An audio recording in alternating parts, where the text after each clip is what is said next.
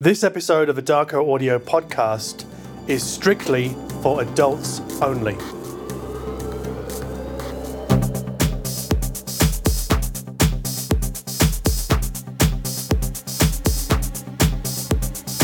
Normally, I do some kind of reasonably semi professional intro, Michael. But today, I'm just throwing that out the window because I've just had such a good time in the last five minutes. Whilst you've been troubleshooting your connection, I've heard, and you couldn't hear me. I could hear you cussing and blinding at your computer. I cannot repeat the words that I heard. And I figured Michael must be doing it tough in New Jersey with the snow. but an- anyway, welcome back to the Darko Audio podcast. Pod- podcast? Podcast, Michael. Um, yeah, how, how many feet of snow are you dealing with? Oh, just actually, I don't even think we got quite a foot. Eight to 10 inches, Mm. perhaps. Yeah. Yeah. The, the issue is uh, it's getting very slick now. So it's hard to get up and into our driveway. Uh, okay. But you- don't leave the house anyway, though, do you? It's not really an issue, is it? And that, well, our daughter has to go to work. She, Oh, okay. she does have to leave the house. So, Right. yeah. Actually, we were going to talk about trends and things from 2020 today, weren't we? Yeah. I, I jotted a few down. Wow. But before we start, can I share with you a story that uh, makes me look like a dumbass, but I think is quite amusing? right. And I know you'll like this because it does make me look like such a dumbass. well, please share away. so, so yesterday, oh no, let me wind it back. At the end of November, I, I, you know, I told you I bought an RME ADI2 FS DAC, right? yes. And the the plan was to, you know, buy it, use the retailer's trial period to make the video and then send it back, which is a bit naughty, but the manufacturer's going to get a nice video out of it. So I think in the long run, my karma is in the positive. yeah. But anyway, the video got delayed, and uh, mainly because the DAC is so bloody good. So I was like, yeah, I just want to have a bit more of a play with this and that. Anyway, so we finally got around to shooting it yesterday. And just as we start to shoot, I actually had to move the DAC forward to bring it into shot properly. Hmm. And I noticed that the, the DAC sort of powered off and then powered on instantly. And I'm like, what the hell's going on there? So I'm like, I moved it again. It did it again. I thought, oh no, this is this is awful. Like, just we're literally all set up. We took an hour to set up the entire Hmm. room to shoot, and the DAC is faulty. And I'm ji- I'm jiggling the um the power the the the power connector in the back of the unit, and as I move it, you know, the unit goes off, then on, then off, then on. I'm like, oh, for fuck's sake, you know. You know, I was cussing like you were a few minutes ago. so it kind of really threw me off balance for the whole video. And right at the end, I'm like, yeah, this, you know, this DAC is great, but it's got this faulty, you know, power socket input on the back. And I'm thinking all the time, you know, so much for German bloody engineering because this is meant to be like absolutely awesome and it's, it is made in Germany. Mm. So this morning, I, well, no, actually, no, it was yesterday. I sent off an email to um, the UK distributor because I, he'd emailed me about this DAC a long time ago. And I thought, I'll ask him if he knows somebody I can talk to direct at RME to get this sorted quickly so we could. Because we got we got to shoot a bit more B roll, so I've got you know the DAC sorted for the B roll. right. Anyway, he emails me back saying, "Actually, John, can you just check that you've got it pushed in properly? Because what the Germans have done, because they're so clever, they've made it so you have to insert it and then turn it quarter clockwise to lock to lock it in position." And I'm like, "You're fucking joking!" So I come, I come into my lounge room, and sure enough, I push it in. I turn it a quarter and it's there and it's rock solid, like absolutely perfectly, not moving, no on off. Like it is just, it's just the joys of German engineering. And Oh. I felt, I felt like such a such a dumbass. Yeah. The Well, only- yeah, they do. you know, some manufacturers, it may be rare in Germany, I'm not sure, but they go. do print these things that are called manuals. Well, funny you should mention that because I made a big deal about the manual in the um, in the video because it's so it honestly this thing is the, the most thorough manual manual I've ever ever seen, and I did read a huge chunk of it before I shot the video, but I skipped the first two pages thinking, well, yeah. I'm set up. I've got music flowing. I'm good. So I went straight into the, um, you know, the sound quality bit and I, I skipped over the setup and use section. So that, yes, thank you, Michael, for making me seem like twice the dumbass. Was one of the topics we're going to cover today experience matters, or do we do that already? we do. Well, it does. Yeah, experience does matter, and obviously, you can never you can never measure the effectiveness of that uh, that quarter turn locking mechanism. oh, jeez. Anyway, so that's that's how my um that's how today went. So I just thought, mm, yeah, maybe today is not going to happen for audio stuff. So anyway, so like that's my I, I, guess that's sort of typical of 2020, really, isn't it? yeah. Shit, well, shit didn't go to plan. well, it didn't catch on fire, so it wasn't complete. You know, a complete 2020, but it's there's kind still, of there's still 10 days left. It could still do that. but yeah, but yeah, um, I guess we can say that 2020 has been a bit of a bitch. Yeah, and that's yeah, you know, I was, I was working on um, trying to write up kind of a, a, re, a year in review. Um, and I was also trying to stay positive, and it was very difficult. yeah, right. I mean, I guess with the topics I've written down here, and I thought, oh, we're recording this right at the end of the year. It's only going to have a lifespan of about four days before right. we're into 2021 and no one gives a shit anymore. so I, th- I, I, thought the way we could tackle this is like, yeah, we can have a grumble, but then we could hopefully turn it around and say what we'd like to see more of next year. Yeah. Right? Because that way it still is slightly future facing, even though we're just two middle-aged men about to grizzle about all sorts of rubbish. well, no, I re- I'm really trying to in general trying to stay uh, more on the positive side because it's just so uh, i mean i hate it it's just so easy uh, you know to do the opposite it is yes you're right it, it's like, like that david byrne thing isn't it is it he doesn't have a website called reasons to be cheerful where he's yes. pulling all these sort of positive news stories from around the world which i think is and he started that in 2016 which i think is very very cool. Yeah. And, and yeah after this year well i think we need that kind of thing more than ever. And I don't know, like, I mean, I've seen you post on Instagram about how you miss hi fi shows. And I've had to literally like sit, sit, on my hands, not leaving a sarcastic comment about, no, you don't. You think you do, but you don't.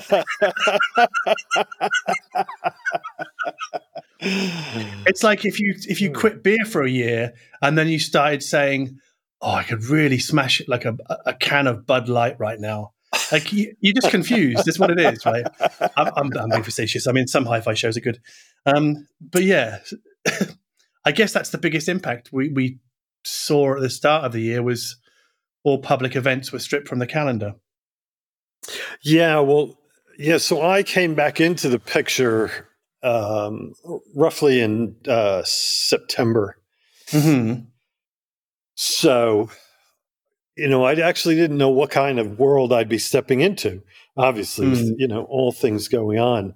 You know, mm. clearly, yeah, no shows, no direct contact with people.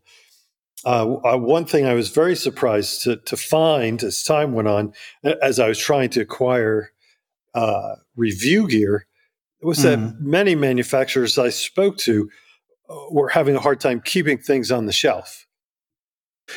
Yes, the most that I spoke to I don't want to kind of overplay it, but they seem to be um, saying that we're having a bit of a bonanza year.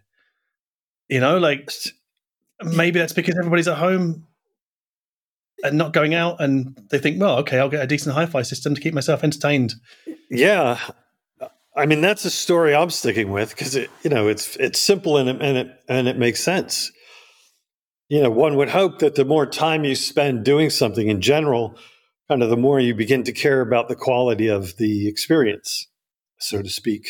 Mm. So yeah, it's like all of a sudden you find like, wow, I've got hours where I used to never have hours to listen to my music. Boy, maybe I, you know, think about improving the sound. But I guess also with more people working from home, yeah. Um, you know what I'm trying to do, and we should make maybe try and make this a rule for this podcast episode. We don't mention the c word, either of them right? And I'm not talking about the C word you used before 2020, right? Because you're from Jersey. I'm not talking about that word. I'm on about oh. the other two C words, right? I only know so, the one. That's the problem. well, anyway, so yeah, so people because of because of what's happened this year, you know, spending far more time at home. Um, and I think, I mean, it's awful to kind of, is it awful to pull a positive for the hi-fi industry out of a pandemic? I, you know, I, I sort of feel a bit guilty, like we shouldn't be celebrating it.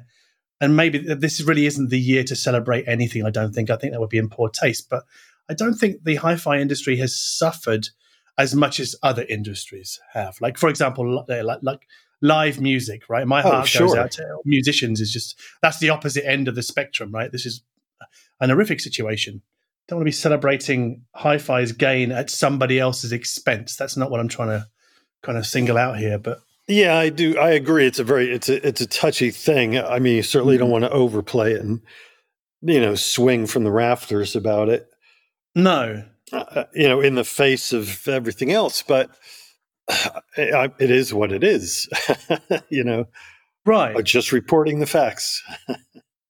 so I don't know about you, but like, because, well, I, I've noticed more and more people well, more and more musicians. And I'll take David Crosby out of this because he's a lunatic. but a lot of more, because of because of the um, the cancellation of all essentially all live music, more and more musicians are now looking at what they're getting from streaming services in terms of mm, earnings. Mm-hmm. Now, I'm not going to point the finger at streaming services or record labels. I'm going to point the finger maybe at where those two meet and the deals that were struck and, and have been done in the past mm-hmm. that has resulted in musicians essentially not earning very much from streaming. And I think it, it came to such a head in the UK. There was a mm. there's I think Parliament was hearing evidence from various musicians about you know streaming income and you know what's going on with that sort of remuneration model. I don't really know what the outcome's going to be, but I know um, I can't remember which which really famous musician was quoted talking about it. But anyway, but what I'm saying is, is the the the notion that artists are not well, they could not sustain themselves just through streaming income, whereas in past years, and I'm trying not to be old man yells at cloud. In past years, they have been able to sustain themselves from selling CDs and before that vinyl and cassettes and things like that. Hey, and live performance, yeah, yeah. But in so in the 80s, so you toured to promote your record. Mm-hmm. And now you have a record that promotes your tour.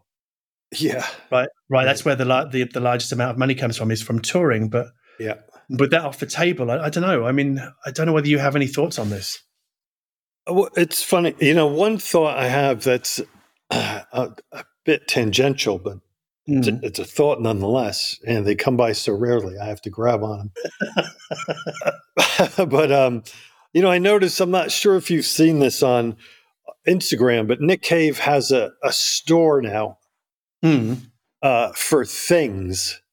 Mm-hmm. And it's not your traditional merch. You know, it's not you know t-shirts and concert posters or on and on. It's very personal items like Polaroids that he takes and then writes on them, signs them, pastes some words on them, mm. uh, little uh, milk pitchers that he designs, bowls. I mean, it really goes, you know, sketch pads or notepads with covers that he's designed. And, you know, I saw this and I was intrigued in a way. Uh, but one of the first thoughts that came to mind was, man, he must really, you know, this must be um, a result of, of needing to replace income. Maybe he's also doing it because he's got more time on his hands. Yeah, uh, yeah, um, yeah. It seems to be the case. Uh, yeah, that that point because he does talk about you know how he's been doing some of these things for years. He's always mm. kept sketchbooks, which I guess I was somewhat aware of. Um, mm. But he draws all the time. Yeah, so, yeah, that creative outlet people do yeah that's another aspect of this situation. People do have more time you know mm. if hmm. that's your inclination whether that be play an instrument or write draw you know. You know nick cave kind of i won't say upset me this year. That's, that's too strong. Yeah he just never answers my calls. That um, bastard. um, yeah. No but he did that really incredible um, concert at, at uh, Alexandra Palace in London. Alexandra Palace or Crystal Palace? Alexandra Palace. Yeah. Where it was just the entire empty empty space and just him with a piano, right? Mhm. And it was live streamed, and you'd pay to watch that live stream. And I didn't actually, but what I really liked about it was when they promoted it was like this is the this is just going to happen once, and you can pay to watch it, and then once it's done, it's done, and it's gone forever. Right. And I thought I thought that was great. Until like about a month later, it's like we're releasing this as a you know a Blu-ray, a DVD, uh, a vinyl, and a CD. And I bought the CD, Mm. um, and it is quite beautiful. It's it's not all of it is, but I, I think it's it's very desolate, and I I'm not sure it necessarily captures the, the size of the recording space. Mm. But I just I thought I've got this in my hand, and I really wish this just sounds stupid, but I really wish I didn't because it was meant to be this sort of ephemeral. And that's the problem with the internet or with the the mod. Oh, the problem with the modern world. Here I go. I'm yelling at clouds again. Is that you know, like every, Robyn Hitchcock said this. Like everything is recorded, but nothing is remembered. Uh, yeah. Anyway, like it was. Yeah, that was my tangential Nick Cave thing. Um, maybe we should bring it back to uh, the hi-fi world and how you know you miss hi-fi shows, and I know we've spoke we've, we've both booked um, hotels for Munich next September, and fingers crossed that runs. Um, what what is it, Michael, that you miss so much about hi-fi shows? Uh, the community, really. Hmm. Uh, you know, I do very much enjoy the community of hi-fi. You know, ex- at shows, which includes you know manufacturers, reps, colleagues, and uh, readers. You know, attendees. I, I really do miss kind of being in that environment. And there's always, especially Munich. I mean, I really could rewrite each of those posts and say, I really miss Munich. Hmm. Because that is certain by a long stretch is my favorite show. But Hmm. I mean, there are others I do enjoy, but um, that is that is my favorite. But um, yeah, I miss the whole atmosphere. Uh, you know, the conversation, and you know, this is a very solitary pursuit. yes. So it is nice to get out and and talk to people. Well, no, I, I mean you're laughing about it, but I think you're absolutely right. I mean, most I, most audiophiles, I think, sit alone in a room and listen to music, and I'm not I'm not judging that. I mean, I just you know, I- I won't say I enjoy it more when somebody else is here because it just makes it a different experience. But Mhm.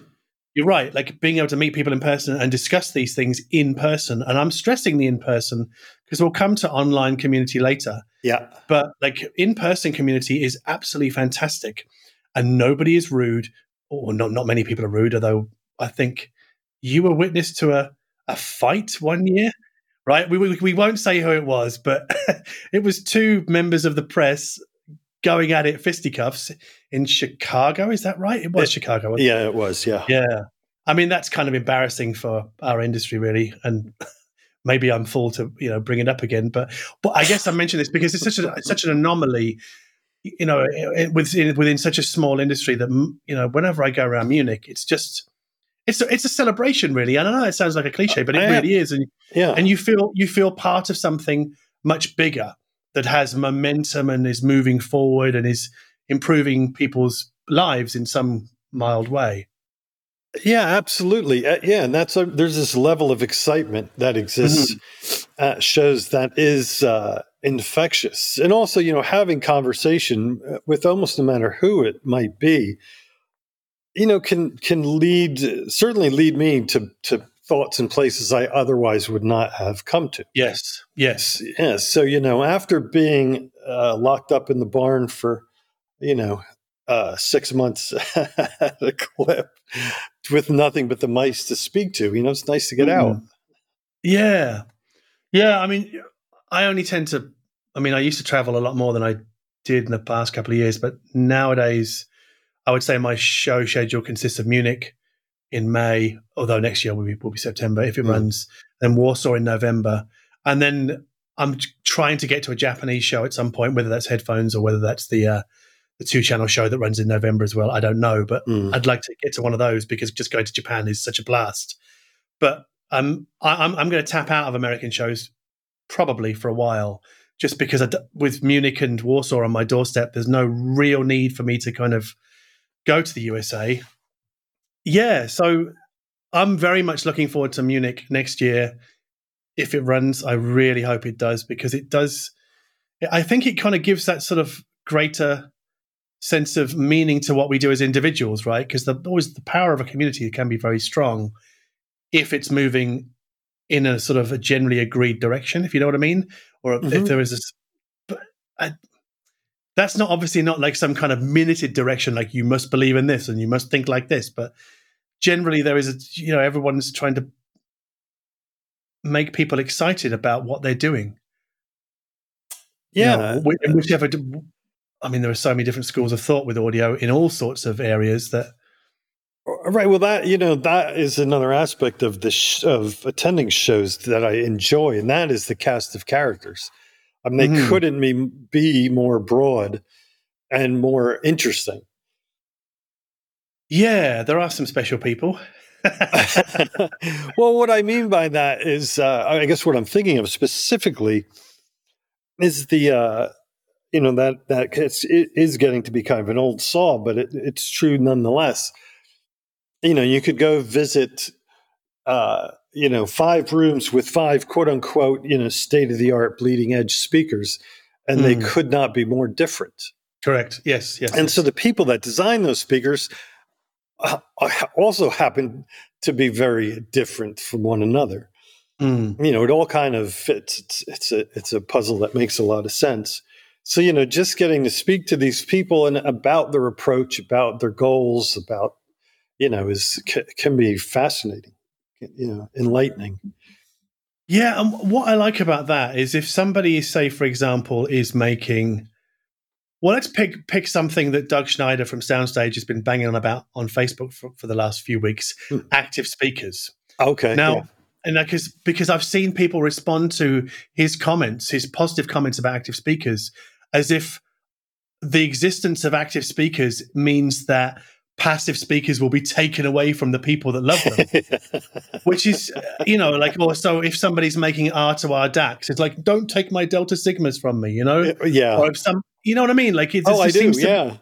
this, this bizarre attitude online that doesn't seem to exist in reality in, in the real world community, like where a show is a celebration of all different kinds of approaches and no one points across the hall and goes, "Oh my god, he's got a 300B. Don't let him anywhere near my 2A3." You know, like, do you know what I mean? Like it's just this absolutely weird, it's yeah. this weird weird mentality online. Yeah, no, it's uh, it does seem to be the case in the active speaker thing. Yeah, I did happen to see a few of those uh, posts uh, by Doug mm. on Facebook, and it I mean, we all know that active speakers have been around for a very long time. Yes, uh, mostly, I get you know in the provenance of pro audio, but I mean they've certainly uh, been in in our world as well for years and years and years. Mm. But yeah, it is this funny thing about. Uh, I guess it's a fear that oh my god, if if they become popular, then I won't have the the option, the ch- the number of choices I do for passive speakers. Mm. You know, and. I, so, but the cho- the choices. I mean, I could I could never begin to list even say the top 200 loudspeaker manufacturers in the world, right? Which and you think about what I've just said, the top 200 loudspeaker manufacturers, right? Yeah. Because if you look at any other industry, in any other industry like cameras, you wouldn't even get to 20 before you'd mm. be tailing off as mm. you know top 20 camera man- camera manufacturers. I don't know why I can't talk today. Um, but yeah, so uh, do you? I mean, do you see it that active speakers are becoming more and more prominent in the audiophile space, or is it just is it just that I'm choosing to review them, or you are, or is it is it a figment of our imagination? I don't know. I, you know, I don't. I really, I'm not sure. I, I'm not sure I can answer that without. I mean, my initial reaction to that statement is a lot of them have always been there uh, uh, but have largely been ignored. Mm. Manger is, is one very easy example. Yeah. You know, um, and those are wonderful speakers. And I know years ago, Adam Audio, who you know, who's in the pro world, but they came out with a, a whole line of active home audio oriented speakers, which disappeared off the market within a few years, if you, if you recall. I mean, they kind of came in. Yeah. I had a pair in Australia. They were excellent. Yeah, I heard a pair at a show, but oh, and then you saw this announcement uh, Tidal and uh, Bugatti. Mm. Have you you know that news that they've joined forces to create a, a Bugatti branded speaker, and those are active speakers, which I thought was kind of interesting. I mean, the way I see active speakers is is that the audiophile is this kind of weird ghetto bubble that exists sort of very it's it's, it's very separated from the mainstream and I see, you know, products like Kii Three or KEF LS50 Wireless mm. or Buchardts as sort of the bridge that connects the audiophile world to the mainstream. Because if you're, if let's say you're a dude who's, or a girl who's got some Sonos speakers, right? And then you go, oh, I wonder what's better than this. Mm-hmm. And then you look at the audiophile world and you, you see, oh, I've got to buy separate speakers and a separate amp and a separate DAC and a separate streamer, uh, uh, right? And connect them all together with cables. You're going to go, nah, stuff that. I'm sticking with my Sonos. But if you see LS50 Wireless 2 or Kii Three, you'll be like, oh, okay. So it's the same concept, but just better. You know what I mean? Like rather than having to sort of learn a new set of skills about system compilation and connection. Yeah, for sure. I mean, I've been on board with that approach for a while. You know, Dali makes a, a line of active speakers. Mm-hmm. Uh, you know, and partly I'm thinking there because they do make stand mounts. Dynaudio, you know, has yep. their wireless speakers. You know, and you know, on a personal note, I, that you know, I kind of my preference is lean in that direction, and not um, completely, but yeah, I'm a fan of integrated amps and now streaming integrated amps. Mm-hmm. Because yeah, I, I, mean, the more boxes, the less better for me. That's my. So, yeah. all right. What about this as a question then? Do you think we're moving towards fewer boxes as as a general rule, or is that too much of a generalization? Well, I mean, I'd jump on that to, to and agree to an extent that it strikes me that these preferences are also dem- are largely demographically driven. Mm. You know, I mean, I've never. Uh, our daughters, who are both in their, let's say, mid twenties, mm. uh, you know, all of uh, all of their friends have some means of playing back music, and none of them have any interest in boxes and that's mm. just the way it goes. People I've grown up with who are not, you know, they have no interest in hi-fi. Also, you know, you just don't see them, and they all, you know, these people all grew up in that with boxes and speakers and blah blah blah. Yeah. But they're all done with that. So I think it's it's in large part demographics, you know, because they're really there's in terms of active speakers, you know, a pair of Dynaudios, Mangers, blah blah blah. I mean, we're not talking about some compromise solution or the KEFs, you know. Well, it, in fact, it's it's almost it's it in many cases it's the opposite.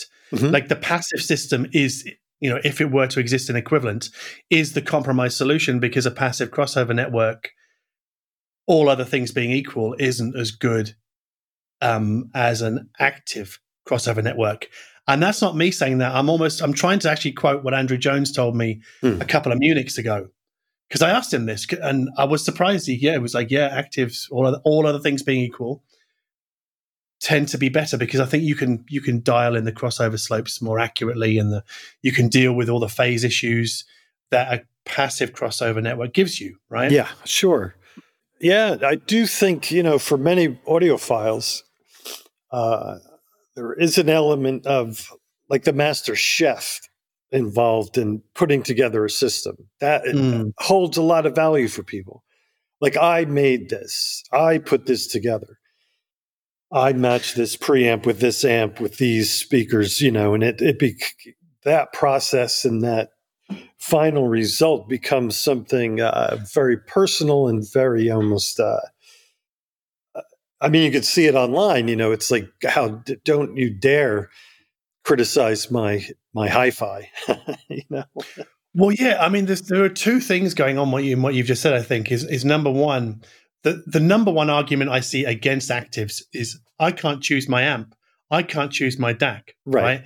Especially right. if they're DSP active speakers, and most of them are. Mm-hmm. I mean, there are a few, very few exceptions in the sort of the more popular models, that is. And then, yeah, I think what you've just suggested is people's sort of egos and sense of identity are intertwined with their hi-fi system, which is, I think, is a very vulnerable place to be emotionally, especially if you're, as you say, if you're going out online saying, "I've got this, this, and this," mm-hmm. and then somebody wades in going, "That's a piece of shit," and they're an arsehole, they're an arsehole for doing that.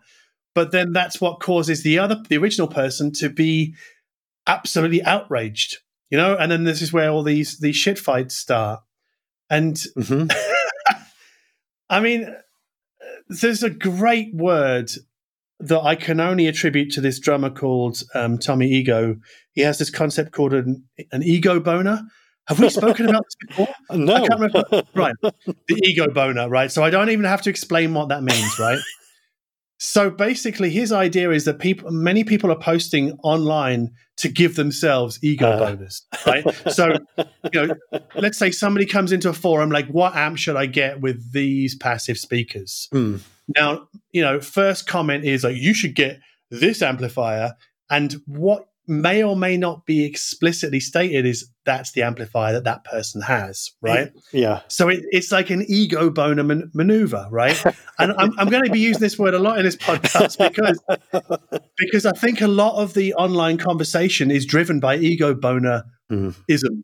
Or you know the, the pursuit of ego boners, so wanting to show off what you know, what you've done, you know how the other thing over there isn't as good as what you've bought right this, yeah.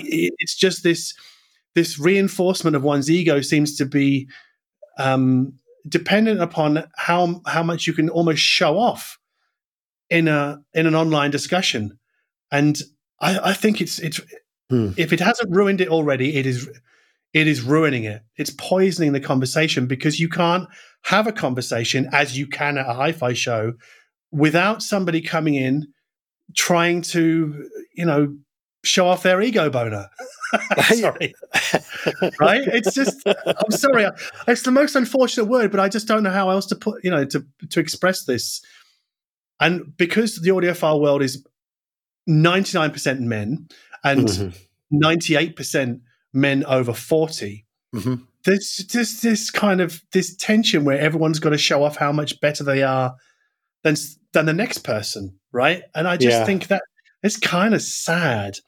And I'm saying all of this. Because, I'm sorry, this is a bit of a ramble, but I'm saying all of this because I actually think that most of the online conversation is being waterboarded by these people who want to, you know, score points and get themselves an ego boner. I mean, like uh, the number of people that I see online who point to Andrew Jones or Bruno Putzeys and say, he doesn't know what he's talking about. Let me tell you where he's going wrong. Yes. I mean, is, is, is, should be a, a collective embarrassment for the hi-fi community online because uh, I, I, just don't even know where to begin with when I see people doing this, thinking, "Well, you haven't brought a product to market. How could you possibly know what's involved with this?" But they're quite happy to say, "Well, you know, I've had this on my workbench for you know three three weeks, and let me tell you all the mistakes that Andrew Jones has made, yeah. or that Bruno Putzeys has made. And there's no concept of compromise because of you know bill of materials costs and things like that. So, as you can tell, I'm a little bit down on the on the online discussion sections of the the in the audio world. I think it's full of ego bonerism. well, it's been, I, I, mean, my experience you know uh, supports the ego boner approach, especially because, um, as you just mentioned, you have like people like Andrew Jones. A lot of these commenters love to go after, I guess, I'll call the biggest fish around. Yes. So mm. that's why you know certain certain comment sections on review sites, for example, you know, and I'll say it, Stereophile you know, there are people that comment on almost every single thing posted on Stereophile. Mm. Um, uh, and and I, I believe it's the case because you know it's that you're you're in the big pond, You know, Right. you're in the you're in the big pond, and you're kind of uh, perhaps there's a sense that you know people will view you in the as being somewhat somehow associated in in that you know playing on that level. So your comments all of a sudden take on a different kind of, for lack of a better word, gravitas than if you were posting on your grandmother's Facebook page, for example. Right, because essentially your comment is riding the coattails of Stereophile's success. Yeah.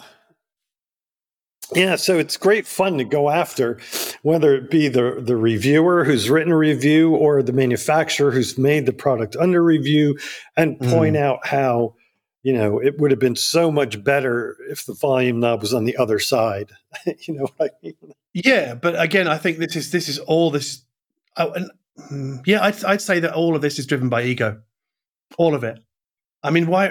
I don't know. Some people are so rude when pushed on these things, and you know, how dare you challenge my authority? Of course, I know what I'm talking about. You know, and I, what staggers me, what, yeah, what really causes personal disbelief is is this sort of level of Dunning Krugerism, where people don't seem to doubt themselves at all, or you know, they don't seem to challenge their own assumptions, or as Dunning Kruger explicitly states, they don't know what they don't know, Mm-hmm.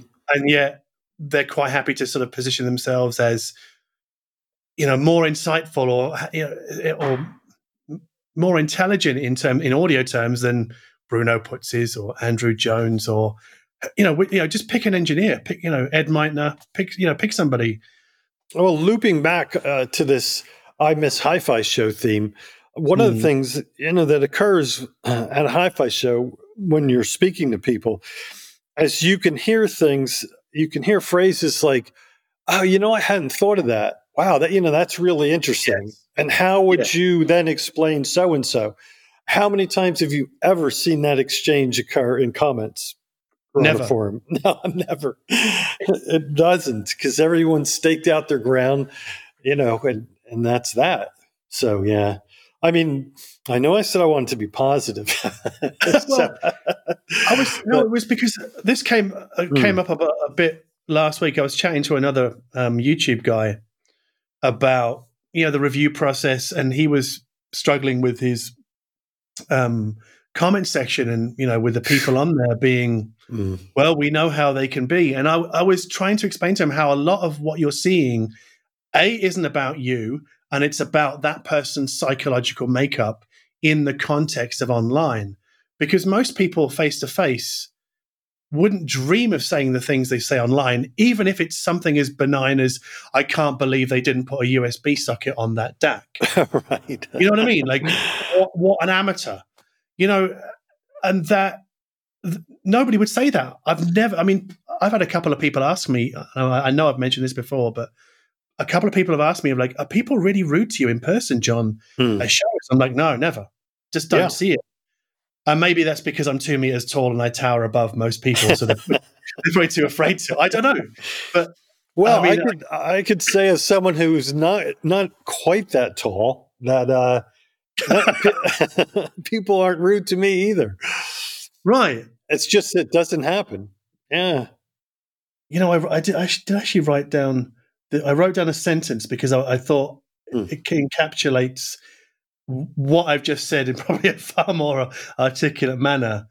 And I wrote, "The internet conversation is being poisoned by know-it-alls who don't doubt themselves enough not to tell storied engineers that they are wrong." Yeah. Uh-huh. Right? Yeah. and I so I guess what I'm saying is is I love the in person community, and I've I like you actually have missed it this year Hmm. Because and and even more so as the online community becomes more and more, I guess, tainted by the, you know know it alls chasing ego boners. I, I just I despair, and I I, I Hmm. kind of you know I, I know you and I have talked about Patreon quite a bit, and I've got quite a nice little Patreon community developing now. It's it took a while, but it took Mhm. about six months. But the people on there are great, and I haven't encountered a single dick. Mainly because they're you know giving me you know a few dollars a month to be there. Right. But those those guys are just awesome. They're just fantastic because they all want to be there, and they you know no one's. I mean, you wouldn't pay five bucks a month just to come and you know yell abuse at me. Maybe somebody will. Now I've said this, but um, yeah, absolutely. Give it, just give it time. give it'll it time. probably be you, won't it? yeah.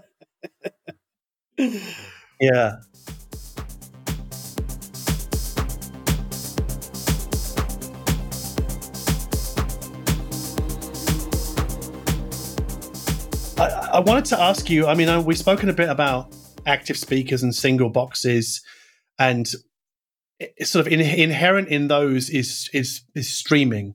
Yeah, and I know that there are different ways to connect a streaming device to your home network.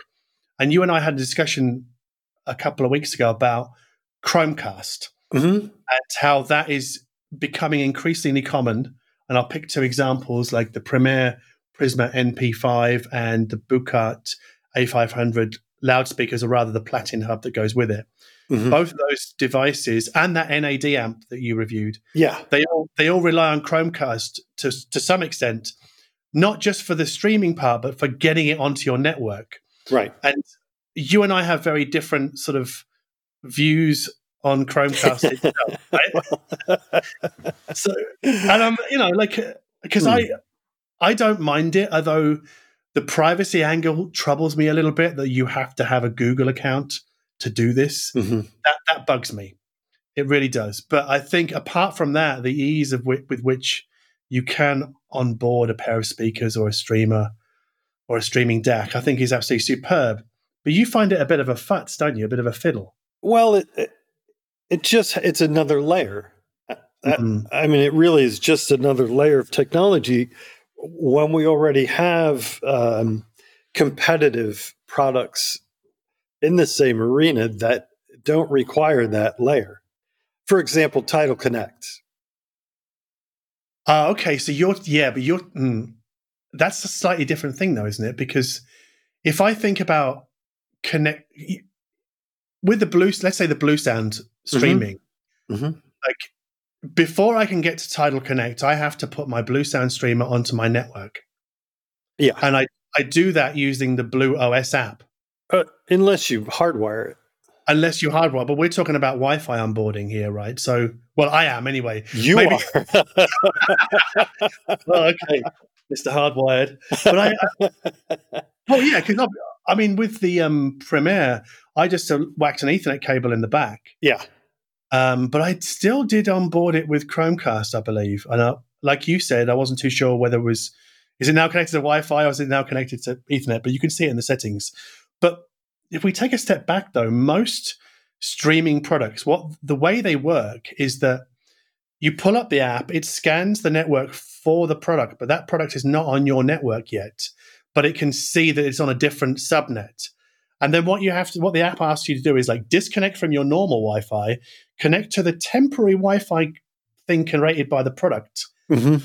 Then you inject your Wi-Fi credentials into that product, right? Yes. So it's got your username and password. So then it, it can independently connect to your Wi Fi network. And then you use your phone app again to connect back to your Wi Fi network. And then both things should be on the same, you know, normal Wi Fi network. And, and that is as convoluted as it sounds. And you can see that process quite starkly with things like the Naim gear, yeah, well, gear. Right. Um, to a lesser extent, KEF, KEF LSX are like that, but not the LS50 Wireless 2.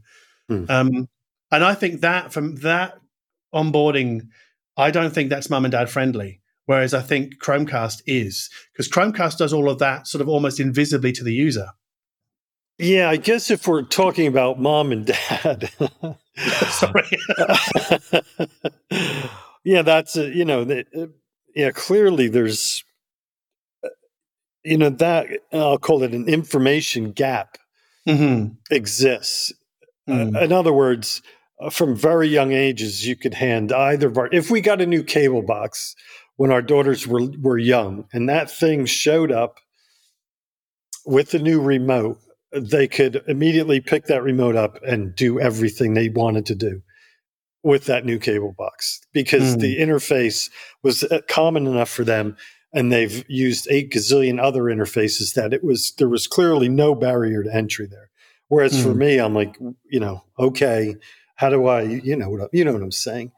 And so you know for for that same generation to get a new pair of speakers and have to connect them to their wi-fi network it, it, it it's a non-issue. It- this is you know no barrier to entry whatsoever. I mean they everything they use a laptop phone blah blah blah everything has to connect to a wireless network. Mm. and you know they're all using spotify connect for the you know in my experience uh, to a large extent. So all of this connectivity and how things connect what they need to be connected to is is second nature. But yeah if you're talking about a generation of people who all these things are still rel- relatively fresh and new. Yeah i mean it can be a bit of you, you're talking about ma- having to read directions in order to do something. Mm. you know, and that can, you know, depending on who you are, can uh, be frustrating, I suppose. I mean, do you, do you think that? I mean, we talked about the online audiophile community's sort of not suspicion of active loudspeakers. Or I'm thinking mainly streaming loud, loudspeakers now, the things that do everything. Mhm. Um, I wonder how much of it is because people are intimidated or afraid by afraid of modern technology catching them out. Because I know that I won't name the company Mm. when they first introduced a streaming loudspeaker Mhm. four, four years ago, so you can maybe work it out who it is. Mm. They were very worried about who they, which reviewers they sent it to, and to such a point that actually they insisted on sending a company representative to each reviewer's house to install these streaming loudspeakers. Mhm. Um, this is in Germany because they just couldn't trust the reviewers to really know what they were doing when it came to onboarding or using the streaming functionality and things like that. And if you take reviewers as sort of like a, a microcosm of the larger community, I mean, certainly demographically, demographically, that's true. So uh, I think, as I've said before, with most audiophiles or the majority of the community being 40 plus and male, there's going to be a higher percentage of people who go, I don't get computers. I just Mhm. want to have like things that I can just connect with hardwired cables. And I empathize with that position.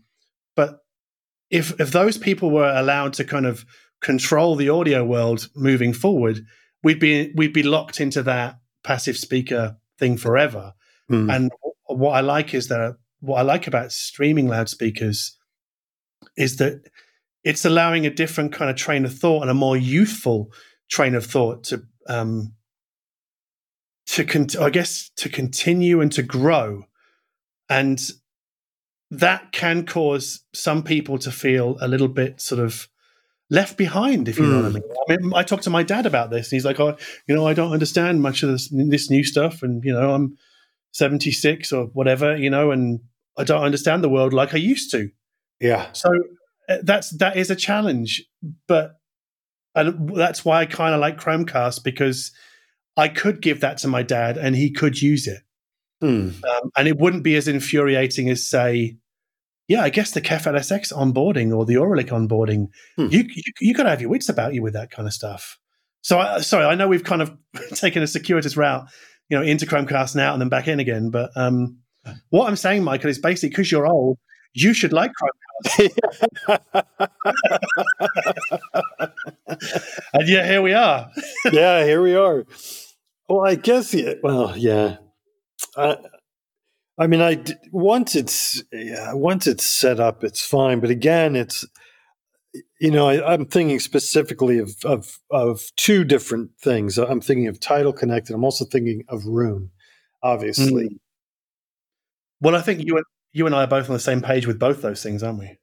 Yeah, but the, you know, you in the previous conversation you had mentioned this, you know, reaching out beyond, you know, the the audiophile circle, Mm. uh, and who who's got better hooks into that world, and that's a very obvious answer right there.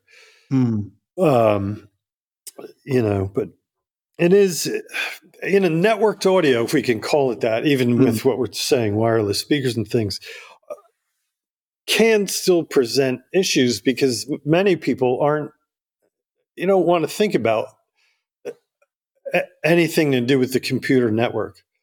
Right. You know, I've certainly dealt with people, and this goes back a few years, but you know, what, that wanted to get into some kind of computer audio, some kind of network audio, and you know, I would ask if they had a router, and they wouldn't know the answer to that question.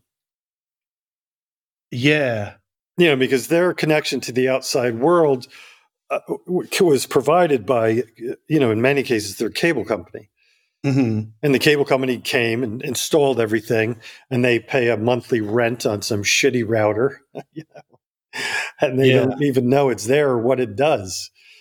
So then I, you know, I also recall a company I won't mention whose first relatively inexpensive, we'll call it a network streamer, mm. uh, streaming product came to market, and they were pretty overwhelmed and surprised at the amount of customer support that was required.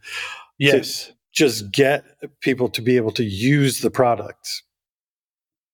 I actually spoke to another one last week, mm. and again, I'm not. I'm sorry. This is not meant to be some kind of nefarious um, conspiracy. I just don't want to. I don't want to be naming people who who haven't been given the opportunity to say no. So it's best to say no on their behalf. Mm-hmm. Um, who was describing how they are just in the middle of bringing a streamer to market, an affordable one, mm. and already they're seeing a number of people you're contacting their tech support saying it doesn't work, and then the next line is, "Well, everything else on my network works apart from your new streamer, yeah. so your new streamer must be broken." Yeah.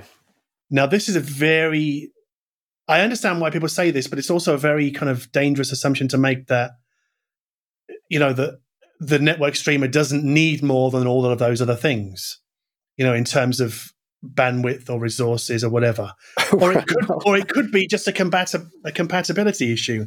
And because most network streamer manufacturers aren't Sonos and don't have the resources to test their product with every single wireless or wired router on the market because there must be hundreds. They're not going to buy them all in as Sonos might. Right. So, you know, they are going to come up against some routers that just plain refuse to talk to their product.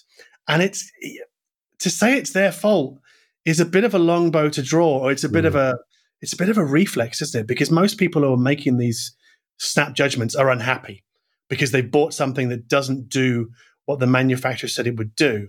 Mm-hmm. So they're they're looking to blame anybody but themselves. But you know, as you say, not everybody's a, a network expert, and therefore not everybody is you know prepared to kind of go well hang on a minute maybe i don't know as much about networking as i thought i did because hmm. again mm. how many times have you heard that online never so whereas if there was an you know an in-person consult or an over the phone people might go oh yeah i never thought that my router might not be compatible with my network streamer i never realized that that might be a thing mm. um, that's the kind of um, self reflection that I think as it comes back to psychology again, doesn't it? Like that we don't really see enough of in these situations or these points of tension. Yeah. well, I'm thinking about two things. I did. I've mentioned this before on my, I guess, in writing. When, but mm. I hmm. do have.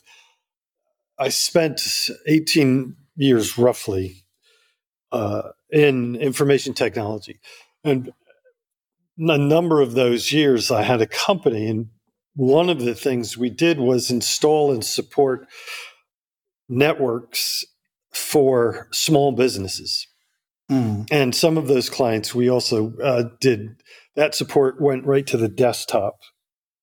Mm-hmm. Um, and it, it's no exaggeration to say that troubleshooting problems in those environments, and these were, you know, like architectural firms and accounting firms, mm. you know, we'd have uh, a help desk and a user would call in and, you know, it's X, something's not working. And one of the first questions is, is your monitor powered on? Right. Is your computer powered on? Mm. Is there a cable running to the, back? you know what I'm saying? and I guess I, I it would be no exaggeration to say that more than 50% of the problems called in would be solved a few steps after those two questions. so th- this is a bit like me with the cable in the back of my RME DAC, isn't it? Yes, it is. I'm I'm the person who didn't have their monitor turned on. Yeah. yeah, no, I mean yeah, loose loose yeah. cables, believe me, or malfunctioning cables mm. accounted for problems um, I mean, we I'm trying to, I mean, we saw, we were called in actually. This was a, uh, we'll say a major financial institution in, in New York mm.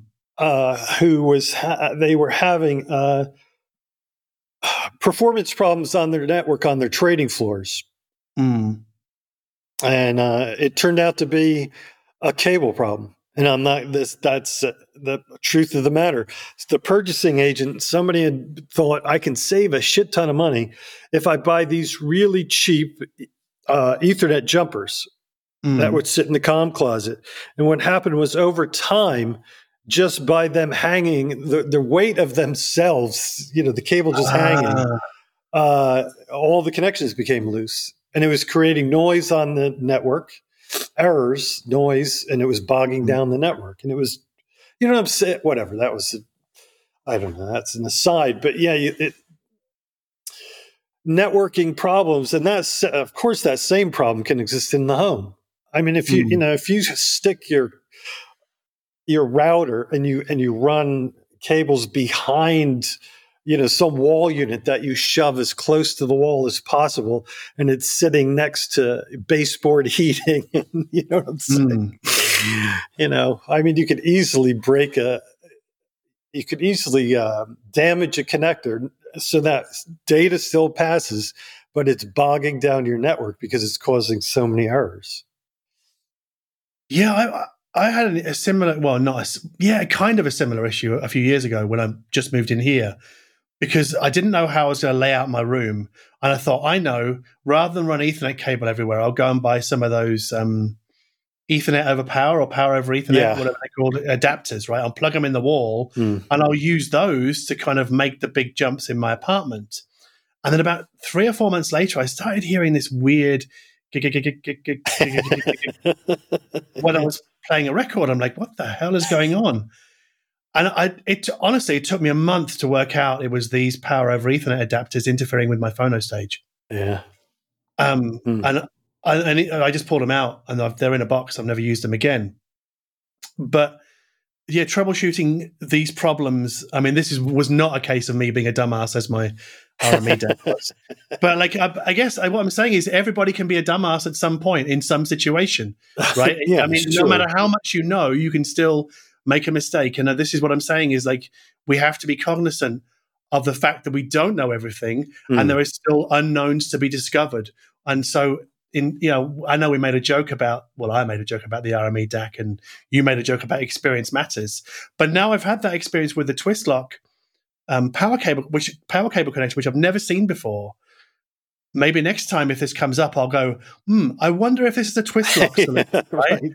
right? Yeah. It's just experience tells you these things. You cannot, can't, there's no substitute for it, as, as this last couple of days has, has shown.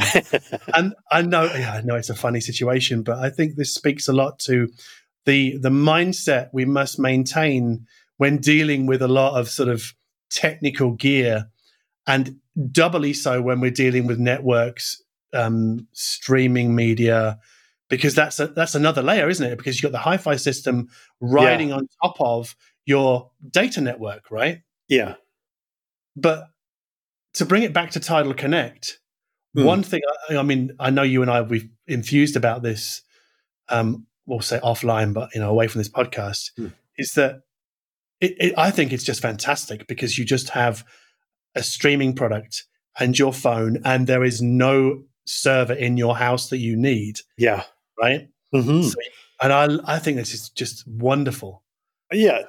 Yeah. Uh, yeah. The th- thinking about it in terms of, uh, I guess, getting back to this generational thing. Mm. I mean, mm. if you had told me when I was even 20 Yeah. that I could go buy a pair of speakers, plug them in, and within a few minutes have access to a couple million albums, I would have told you you were you were stoned, you know, yeah. because there's no way. I mean, but that possibility, that actuality, is still to me somewhat mind blowing. Mm. And you know, uh, for someone just starting out or someone who wants to add music somewhere, whatever the case may be, this proposition to me is about as, and I, I'll use the word, it's about as sexy as you can get. I mean, I, all I need is a pair of speakers, and I'm, and I have access to this tremendous library, and it's going to sound good.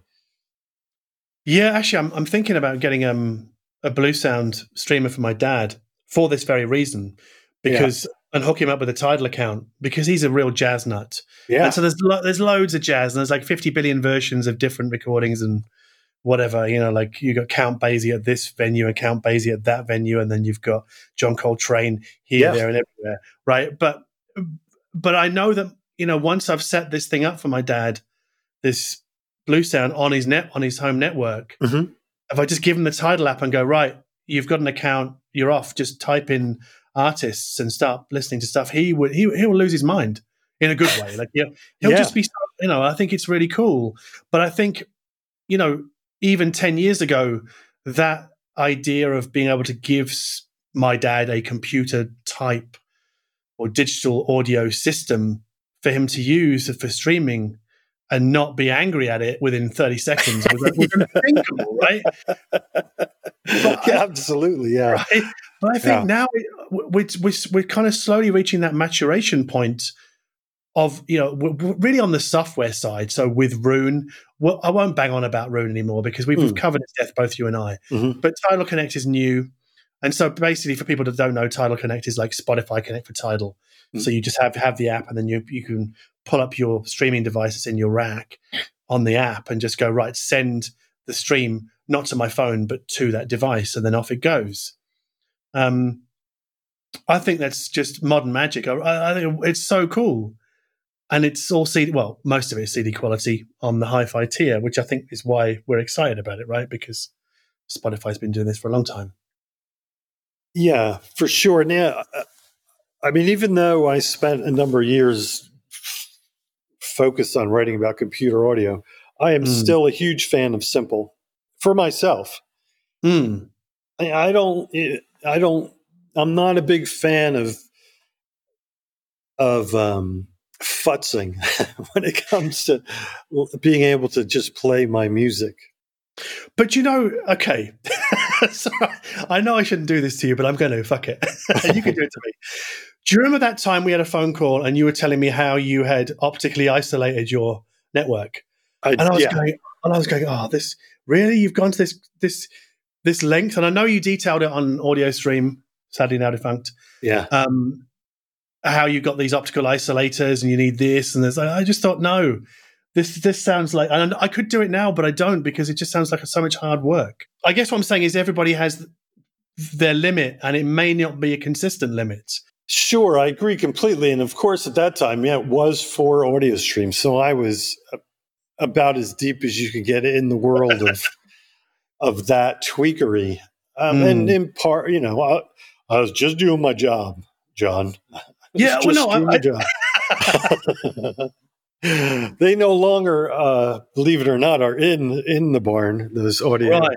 I'm sorry, those uh, fiber isolators, but I mean, I whatever. Uh, I still do use uh, an Ethernet filter in between my Right. Wi-Fi and my, uh, you know, all the noisy stuff on the other side of it, network stuff. Yeah, Yeah, I bought a um a Bon uh, audiophile in inverted commas uh, network router, which Mm. just by saying those words will have some listeners thumping the table, you know, with, with anger because they are network network engineers. Mhm. They can tell you from all of their many years' experiences that yes, basically it's just ones and zeros. It's all auto corrected, and this is just such a nonsense. yes, But unfortunately, those people get so fixated on the data, and because they, you know, they're network engineers, that's they shouldn't care about anything else really. Is that they lose sight of the noise that also travels along the same Ethernet cable, and just hitches a ride into the network streamer and into the DAC, and can also isn't the noise what causes the error correction to be engaged in the first place, right? Because if you've got high signal to noise ratio on your Ethernet cable, which is a mixed signal system, so basically analog representation of digital, if it's noisy, you're going to need to engage extra levels of er- error correction at your Ethernet receiver, right? Well, yeah, error correction is built into the protocol. Yeah, right. But right. But what, but what I understand it to be is that it's not just that. Is there are different levels, different levels of error, like different circuits that can be engaged to deal with noisier and noisier incoming signals or more erroneous incoming signals. Well, it, yeah, I guess like anything, it depends on what's connected at each end. What are we talking about? I'm talking about the Ethernet receiver chip. So it will have like mm. the way I understand it, the way it's been explained to me is that it's not just a simple circuit where there's like one level of error correction always working. There are many different levels of error cor- correction that are engaged depending upon how how thorough that error correction needs to be to get the job done. Oh, I see. I think I, I think I see what you're getting at. Yeah. So, in other words, let's say uh, some errors over Ethernet are such that uh, the receiver asks for a retransmission. Yes, yeah. but if if you're if you're if the receiver is asking for many many retransmissions because the signal is such a mess coming in, mm-hmm. it would need more and more circuitry to or more and more yeah more and more circuitry to do that. Well, it, it's going to stress that. yeah, it's going to stress that uh, system. Yes, on this on that side, and actually that was the case I referred to earlier. In that it was actually in the com closet where mm. these Ethernet cables uh, were hanging, and uh, the connections were becoming faulty. And so, yeah, there were so many retransmissions happening that it was affecting network perfor- overall network performance. Yeah, mm. but that wouldn't happen in in a simple sort of end to end streaming situation. I'm sorry, I'm just trying to get to the end of this so we don't lose it. But um, so basically, the, the harder the error correction circuit has to work, the more noise of its own that it generates, yeah. and that goes forward into the DAC. So you've not only got noise coming along the cable um, independently of the data, independently of the data. I'll say it again, independently of the data, just yeah. so people go, well, the data gets there. Yes, I'm not talking about the data. The data absolutely gets there. It's fully error corrected. There is no issue with the data with Ethernet, mm. but it's it's the noise that piggybacks along the cable and goes into all into the the subsequent hardware. And I've had this explained to me by Nuno from Innuos, um, Garth from AudioQuest, uh, a little bit by um, Andrew Jenkins at um, Antipodes Audio in New Zealand. Mm. But of course, these guys are experts, and I guess this comes back to you know the guys on forums going, "Well, they don't know what they're talking about because I know more," right? Uh, mm. I mean, personally, I'm I'm far more inclined to believe an expert like Garth, Garth from AudioQuest than some dude on a forum who says he's an idiot. Well, uh, yeah, to me, yeah, I certainly spent way too much time uh, trying to. I mean, it was no, it was arguing. Frankly, I mean, it was mm. never any kind of uh, calm communication. But with and mostly these, you know, with network people. Uh, back when I reviewed things like Ethernet cables, mm. you know, or or would talk about noise. Um, and the thing of it is, uh, um, I've you know back in that in the old days when I had the company, I we employed many network engineers. I mean, I probably mm-hmm. have interviewed over a hundred network engineers in my lifetime. Mm-hmm. So it's not like I'm, uh, these people are foreign to me and what their skill set is mm. uh, and their knowledge base. But not as far as I know, none of them uh, spent a good chunk of their life also designing analog circuits. Mm. Let alone mixed signal systems, which you referred to. Mm. And I hmm. actually had conversations with some of these people. Uh, and one comment that was made by someone I'm not going to mention, but it's like, who, why are we talking about analog all of a sudden when we're talking about digital audio? And my response was digital to analog converter.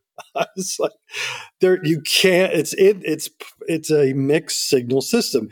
In mm. that there are, it comes in digital and it leaves analog. So if you want to ignore the fact that there's an analog signal and just talk about the realm of digital, and you know I can have errors and still print out uh, a Word document, that's fine. But but you know I don't know what that's like. You know I'd love to be able to think of an analogy. Um, you know, whatever. Well, the, the, word the word document and the print job um, doesn't uh, that that kind of analogy doesn't work for digital audio. A because digital audio is real time, so it's time sensitive, whereas the print job could be buffered for three seconds before it proceeds. Right? It could it can pause and continue, or it yeah, slow I mean, down and speed up, and same with file transfers. But an audio stream can't do that. Uh, yeah, I've also seen the argument though that there's some DACs out there that that do buffer data. And mm. also then if you say, oh, we also reclock our data. So we buffer, we reclock, and you could make the argument that any errors, if you're still thinking in the digital realm, right? Any errors that can be passed are going to be solved yeah. there. But it's not what we're talking about. We're talking about noise, electrical noise.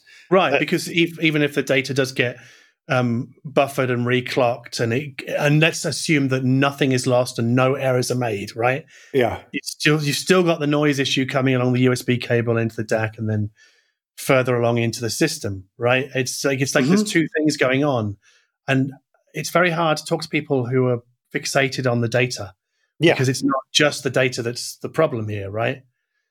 Oh, absolutely. I mean, even the notion of data. We uh, back in AudioStream, I published a, a conversation between uh, Charley Hansen, Gordon Rankin, and Steve Silberman. The mm. title of which was "There's no such thing as digital." mm. well, yeah. know, and but essentially that was the topic of conversation, and and they went on to explain, uh, you know, Charley and Gordon to a large extent what that means and why it's the case. And mm. that got so much hate mail. You know, from people saying, "Oh, you're just trying to uh, uh, kind of like baffle people with bullshit, so they buy your expensive stuff." you know, what I mean, that was the- yeah. You see, you've you've mentioned you, you've triggered me now because basically that's essentially a conspiracy theory. It is, and, yeah. And so when people meet with ideas that don't fit their sort of very fixed view of the world, they'll invent a conspiracy the- theory rather than accept that there may actually be more to a subject than they previously thought. Mm. And that can extend to things like, and uh, actually, this is a quite an interesting one, isn't it? Like, like, oh, Gordon Rankin is clearly lying about Jitter because he wants to sell more dragonflies yes. for AudioQuest, right? Mm-hmm. Now, you have to really think of. I, I I have thought about this. You know, like what that really means when when somebody says that, and that means is that that guy has studied digital audio for years and years and years, invented asynchronous USB for audio, mm-hmm. and then thought, "Fuck it all." I'm just I'm just going to chase the big dollar. I'm going to make up a bunch of stuff to make people buy my product. I'm going to throw away all the science that I've learned and just keep it bare bones or sorry re- refuse the bare bones simple argument that it's just ones and zeros just so that I can sell more product. Yeah, I'm gonna I'm gonna uh, potentially ruin my reputation and career uh, and get rich by selling something that costs seventy nine dollars retail. Right. So right. how much is yeah, and uh, you know whatever. Gordon, being the designer, probably walks away with what fraction of that. But yeah, yeah, so if he sold, you know, 50 million of them, 50 million of them, yeah, maybe, you know. but this is what you know blows my mind about people who will say or, or, even suggest these things. You know, like I know they've done it to Bruno Putzeys, and I asked him about jitter mm. electrical noise. Said, is it real? Said, yeah, absolutely. And it was a pointed question because I keep hearing this that these you know DAC manufacturers are making up these these bogeymen just to sell more product. But again, are we really suggesting that Bruno Putzeys, who's invented what UCD um, amplifiers and Hypex and now has gone on to produce Eigentakt, mm. will also simultaneously lie about digital audio just because it's financially convenient for him? and, and, then have his company do the same. And then also, this is the, the ramifications, right? Have journalists do the same, like baffle the journalists so they they repeat all this supposed um, pseudoscience, mm-hmm. so that the whole the whole chain from the top, right from the designer all the way through to the consumer, is one great lie with not a single person stepping out and going, "Feel this." It, it's you know like nobody's stepping out and blowing the whistle. Basically, right? It's just when people say things like this, like you know these people are lying to sell more gear. I don't think that they've thought about the real implications of that idea and what that means for everything else that goes on because it's just fantasy to think that all of these other things must be true.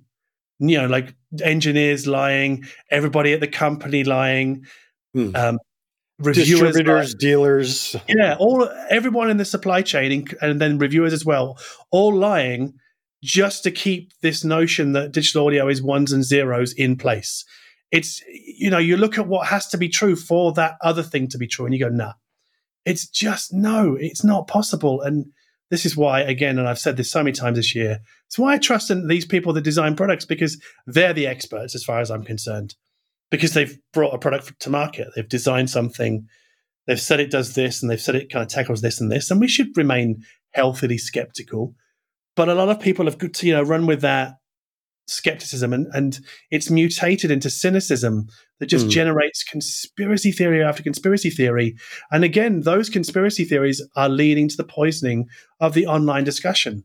Sorry, I wasn't going to bring, you know, I wasn't going to go there, but you, you triggered me, man. So, like, it was, I know it's my fault. I'm, I'm sorry. no, yes, I yeah. I laid out the breadcrumbs and, and you really did. You, you, put the ball on the tee and I just whacked him oh man, it just it drives me crazy. The conspiracy theories are the cancer of the internet, and, and no matter what it is we're talking about, right? It's not just audio; it's politics, uh, it's yeah. you know, like yeah. Well, unfortunately, uh, at least uh, uh, in this country, it's not limited to the. It's not even contained in the internet.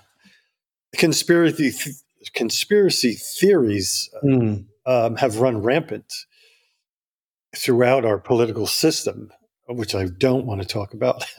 I did read. I did read an article this week about how some members of the Flat Earth Society, I think, are trying to crowdfund a trip to the the edge, edge of the world at the North Pole. Seriously, they are trying to get there. Um, they're crowdfunding this so they can see the edge of the world for themselves. you know, it's just inventing stuff that you can't possibly know about, and and I've said all this stuff before, but basically, we have to inherit knowledge. We can't personally be rediscovering gravity or nuclear physics for ourselves. you know, in our own lifetime, we have to rely on receive knowledge so that we can move forward in our lives, right? That is what pushes society forward. Sometimes it makes mistakes, of course, but generally, like I think Ricky Gervais said this. Like if mm. if you were to burn all the books tomorrow, right? Every mm. single book on the planet and the internet gone, all books. He said over time, those science books would be rewritten as they currently exist. You know, over right. time, because the science hasn't fundamentally changed on the planet, right? Mm. Um, and maybe there'll be a few kind of differences here and there, but they would come back the same. He also said something about religious texts that they wouldn't come back at all but that's not my point here. Mm. But I, I, think it was, yeah, that's a really interesting way of thinking about things. Um, anyway, I've, I think we've gone way off track again, haven't we? That's my fault. Sorry.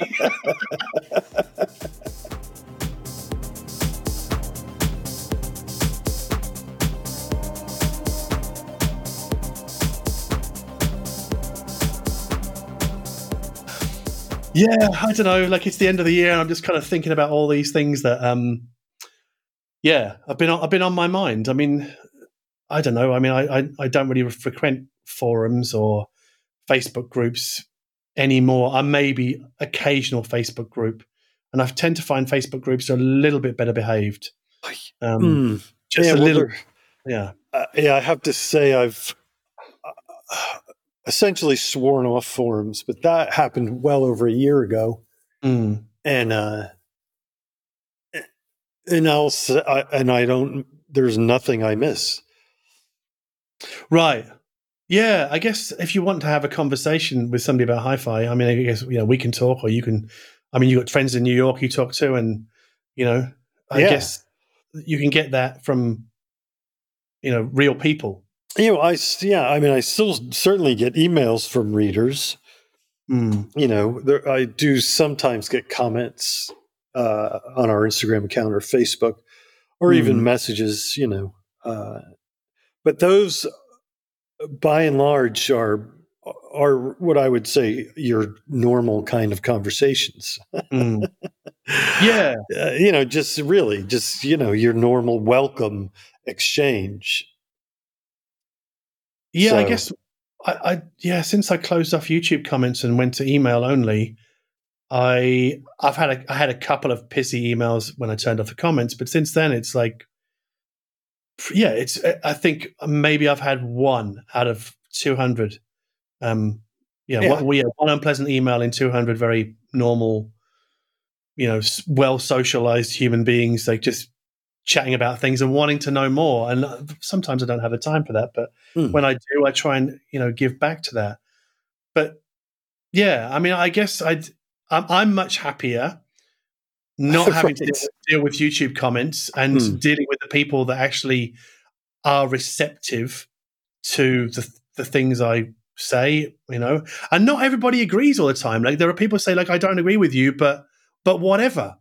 I'm like, yeah, this is the right attitude to have because I don't agree with a lot of people. Like uh, you and I don't agree about Chromecast, but I'm not like stamping my feet saying you should see it my way. Yeah, I don't I don't care. I know.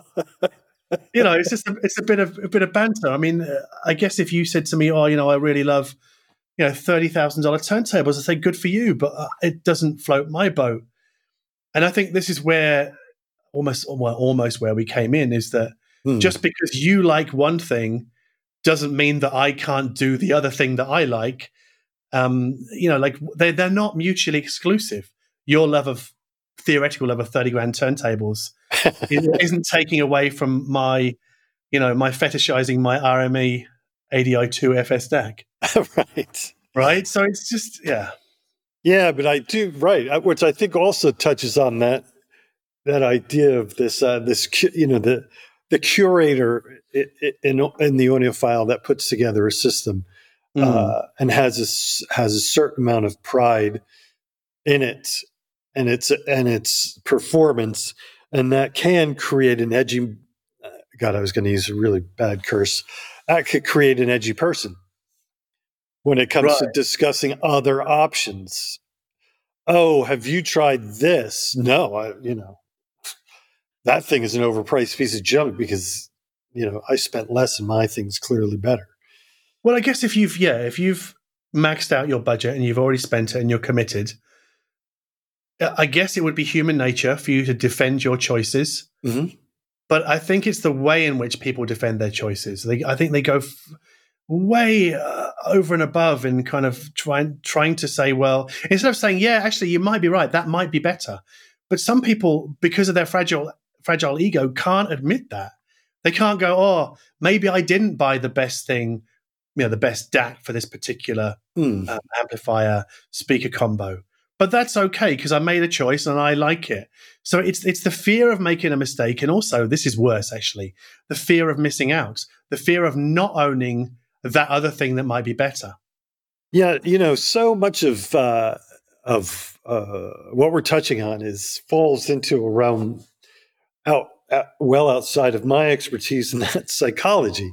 Yes, yes. You know, but I'm Mhm. reminded. Uh, I'll try to make it a brief story. When we were kids, my grandparents always went to Florida for X amount of time in the winter, so we would go and spend a couple weeks. And one of the things uh, my father would do, load us into the car, and it, it was near enough to uh, Palm Beach that he would take us for a drive along the ocean road in Palm Beach, essentially to see all the big houses. Mhm. And the game was you could only pick one. So on the drive, you had to pick one house that was your favorite. Mhm. And uh, it was every year, it was a ritual. And one year, a friend of mine came with us uh, to the trip to Florida. We drove to Palm Beach. We are ready to play the game. And he refused to play. Hmm. because he was so offended by.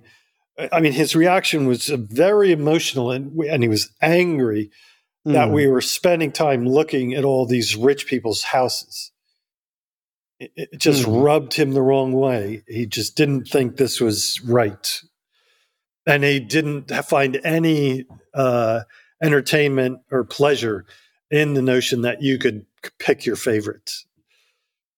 And so, you know, to to my and that always stuck with me, and that is how, you know, in a lot of ways we react to things, uh, not on a, on a rational basis.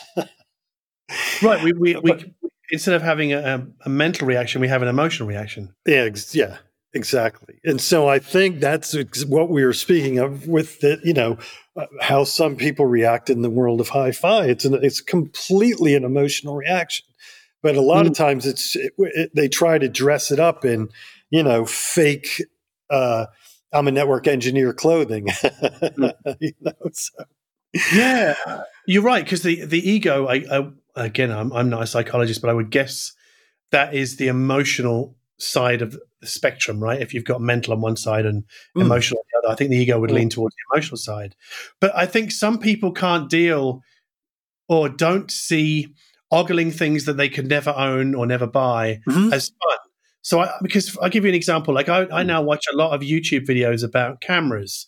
And mm. I do it for two, two reasons, actually. I, I, like to see the way the YouTube videos are put together. Mm. But also, I just like looking at expensive cameras going, I wonder what that looks like. I wonder what that can do. You know, I'm never going to buy any of them, mm-hmm. but it's just fun to see what's possible and to see what excites other people who are experts in that field, in the camera field. I get a kick out of seeing people genuinely excited about something that they love, right? Or sure. if they're making a joke about it, or, you know, and not when it's fake, because you can always spot the fakers you know somebody who's mm. faking their enthusiasm you can see it but and it does exist and i don't i don't get a kick out of that at hmm. all mm. but i just i just like seeing other stuff and the way other people view those things right yeah I do the same in other in way, way too many other areas of interest. Mm. You know, for example, uh, books. You know, right. I used to collect books, and mm. I hmm. still like to see what's out there and you know what people are are after these days and the mm. same with art and even the same with some things like shoes mm. you know you could or jeans i mean you could spend you know over a thousand dollars on a pair of uh, old man talk blue jeans you know i would do that if i didn't have like enormously long legs. I can't get excited about jeans like you can because you know because our proportions are different. And so, you know, I, I, literally have to buy like the uh, what am I, thirty six inside leg. So no, no, no kind of like really amazing luxury jean manufacturer goes beyond thirty four, right? So I'm I'm I'm locked out of that argument or that discussion. But shoes, mm. I'm in. Shoes, yeah. I'm I'm really in. Yeah. I, I like I'm, I'm fascinated by all the shoes that kind of get advertised on the internet and trying to work out are these just like pieces of shit made somewhere else in the world and they're pretending to be Italian, or are they actually Italian handmade shoes? Right, and that you know, for me, this it, it's all a, a, part of the same thing for me. Mm.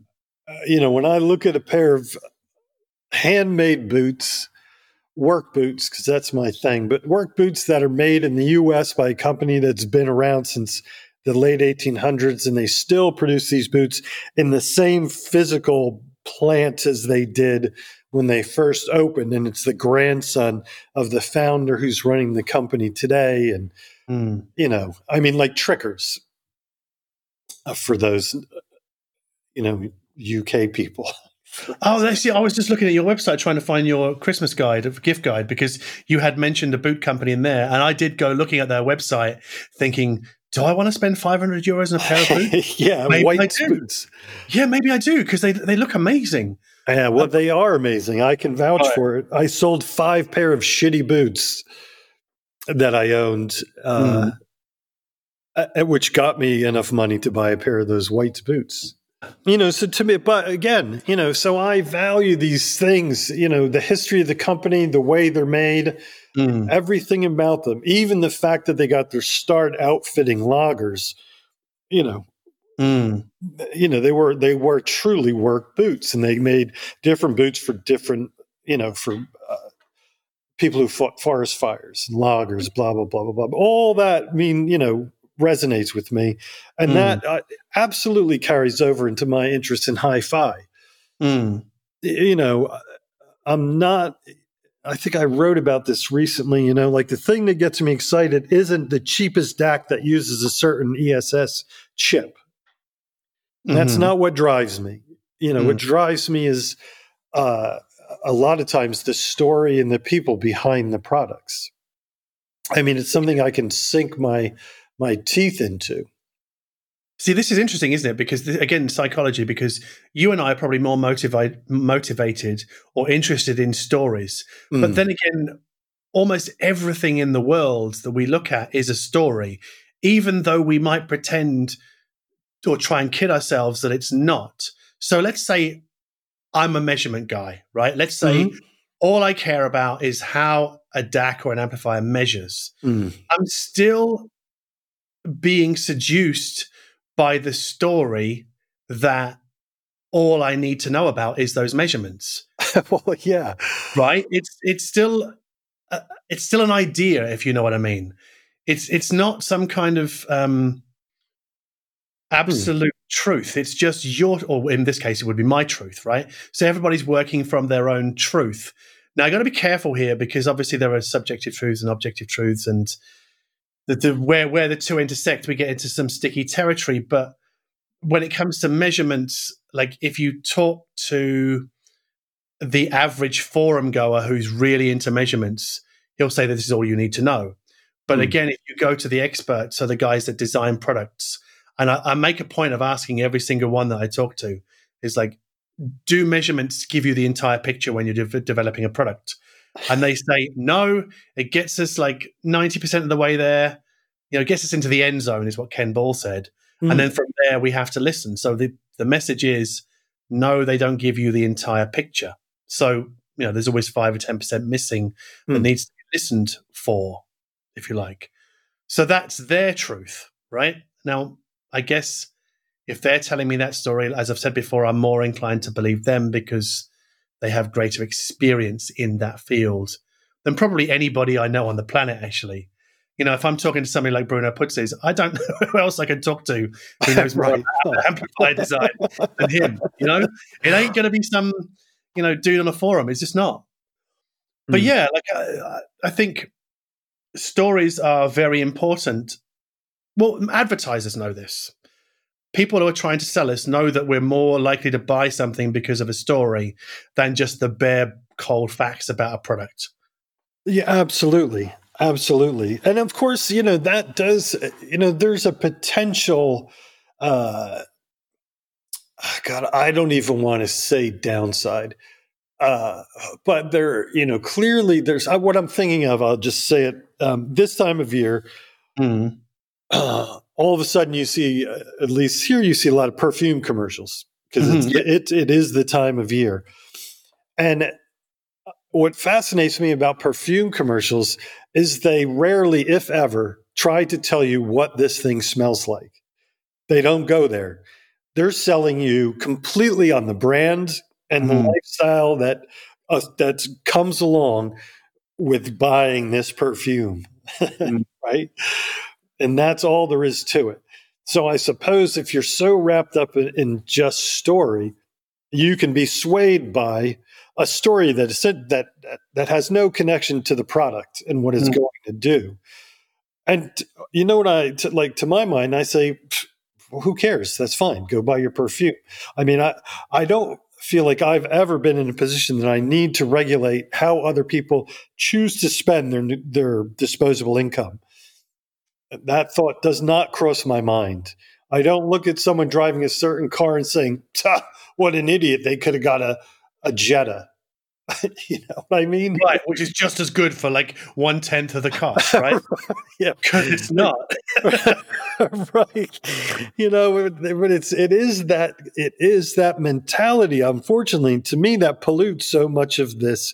Uh, have a lack of a better word, this objectivist point of view that mm. like uh, nobody needs anything better than this for any reason whatsoever. You know, all anybody needs is this DAC. And if you buy something that's more expensive, you're wasting money. And, you know, they should bring back the guillotine for people like you. you know, it's like, you know, I, yeah, because like I've got a very good wine store right in, in the next building to my house. Uh-huh. Maybe, maybe I've described, uh, explained this before, but like I can go in there and spend 12 euros on a very good bottle of red wine. Mm. But I can also spend 35. And to say that the 12 euro is, you know, just as good as a 35 in the, the, the specific two that I'm thinking of, don't, mm. don't name them, I've got no idea. But I know which ones they are in the store. Like the 12 is nowhere near as tasty as the 35. Not even, not even close. Now, of course, like people go, well, it's not three times as good. Well, you know, if you have to put numbers, numbers on this, it's kind of it's, it's, spoiling the fun a little bit. Like I drink the thirty-five dollar bottle of wine, and I just think this is absolutely delicious. And then I, then I go back to the twelve and go, oh, this is not as good. It's not as good as I remember, right? So, like hearing in hi-fi terms, hearing something better is makes it very hard to return mm. something lesser Mm. And I use those terms better and lesser in very sort of loose, in a loose way, because obviously there is no best and there is no worst. But mm. but I think people who say are you know that guy's an idiot because he bought those 50 grand speakers when he could have had just as good a result for 10 are usually trying to rationalize their own spending because there's no way they could afford the 50 but they probably could afford the 10. So the 10 is like, well, that's where the sensible money sits because that's what I did. And of course, I'm sensible. Again, it comes back to the ego and psychology. This is just people, as you say, or suggesting, trying to justify their own behavior by behaving like um, the, the traffic cop or the traffic warden of other people's spending, which I think is actually arrogant and a little bit offensive because as you say, I couldn't give a shit what other people spend their you know their money on. right, and uh, yeah, there's no uh, there's uh, uh, there's no rationale to, to, my mind in in this approach where one can think uh, it makes perfect sense to dictate other people's spending. In other words, like that drive down mm. down the down the beach road in Palm Beach, I could have sat in the back seat and said what an asshole. Look at that idiot. They probably mm-hmm. spent 50 million on that house you know and and they could have spent 16 on on their house just like we did. Yeah they're idiots because if they lived two streets back from the uh the seafront they would have saved like 200 million dollars and they'd only have to walk 50 yards to the ocean right yeah and just think of the house they could have gotten kansas you know because inherent in that approach is you the person doing the judging has to has to lop off reasons f- for any of these choices mm. they have mm. to discount reasons um, to make their argument make sense well, that house has this. Well, well, that doesn't matter. You don't need that. Oh, well, that house a view the nobody needs to view the. You know what I'm saying? To the point of absurdity, really. And it's this that same mindset. It's certainly the case in hi-fi. I mean, as the strictest subjectivist, you know, uh, I, I mean, how work from this mindset. And I said, well, you know, what about speakers that offer different finish options that and some cost more? Mm. Like, should that be uh, should that be outlawed? you know, should people not be allowed to do that because they're being coerced into spending more money on something that has nothing to do with sound reproduction? you know, it's like, you know, Michael, when, when I see somebody who kind of refers to themselves as like, I'm an objectivist, mm. that's a, an immediate red flag for me because that says to me that they probably, probably um, see the world in a very black and white way is that mm. well i'm an objectivist and you john must be a subjectivist because i've seen your videos your, right? So it's black and white. It's objectivist or subjectivist. I, I mean, th- and the dude might not know that actually I do have a sort of a passing interest in measurements. I do find them quite interesting. I do want to learn more about them, but he wouldn't know that and it takes effort to know that and it takes effort to ask me about that. Mm. so it's much easier and faster for him to go well i'm an objectivist and you're a subjectivist. Now when i'm presenting that situation well how can we possibly have a conversation when you see the world this other person in such black and white terms? It's like well you've got a windows pc and i've got a mac. Right. so, so you're obviously a mac hater. Well no actually you know like i mean and for me personally, like I I do have a Windows, a very nice Windows laptop, which I never use for one very piss poor minor reason, hmm.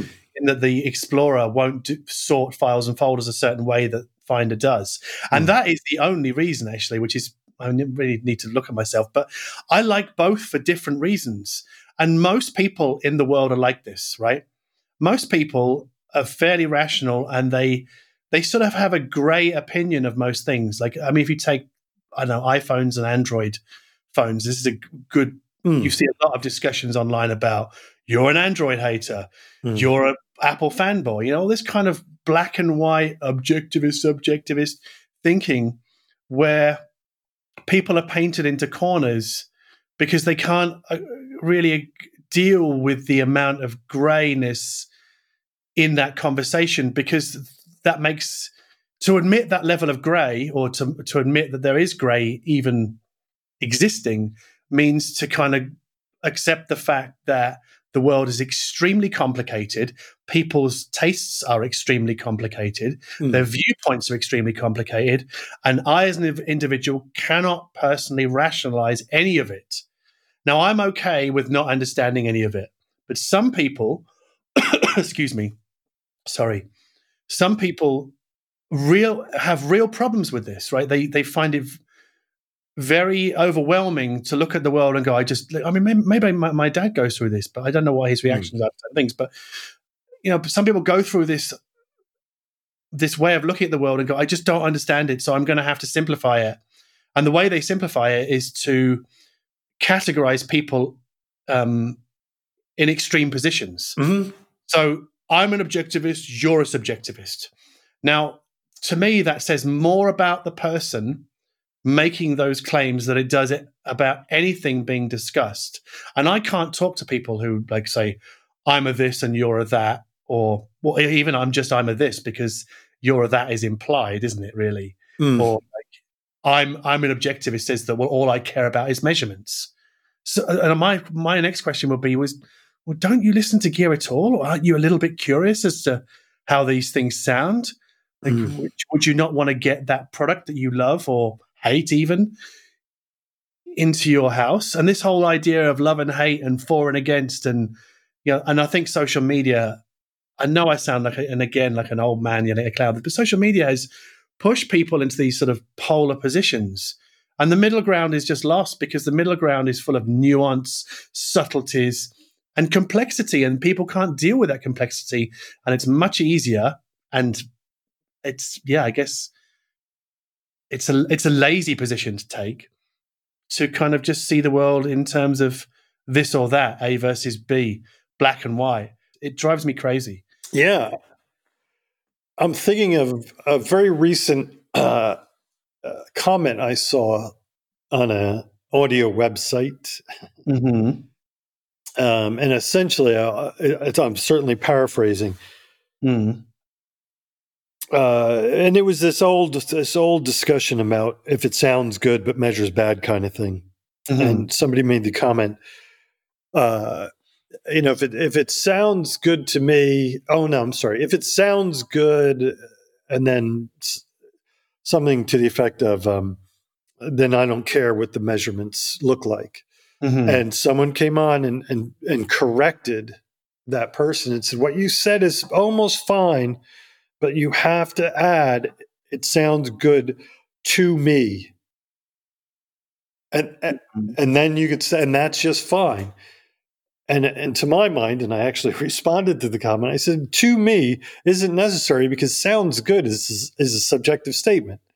Well, it's implicit in in the in the person making the statement. In the words being used, yeah. yeah. And, and, so I typed out, "This tastes really good to, to me." me. like, but here's the thing with that. See, and that triggered this thought in my mind with with these most uh, the most passionate of uh, the object the objective approach you have to be we have to be uh, very careful about what we say even down to adding things like this sounds really good to me mm. whereas you could just say the word measurement and that's all that needs to be said you don't have to say boy, that DAC measures this way with this. Te- oh, what was the test equipment used? When's the last time it was calibrated? What were you measuring for? What's your lab environment like? Can you show me how much noise you're getting just out of your your AC? Mm. yeah, you don't have, we don't have to go there if we're objectivists. If some guy says, you know, that thing measured poorly, it's like, there you go, it's crap. And it's like, well, wait a minute you know, we can't even say that's good and it be left alone.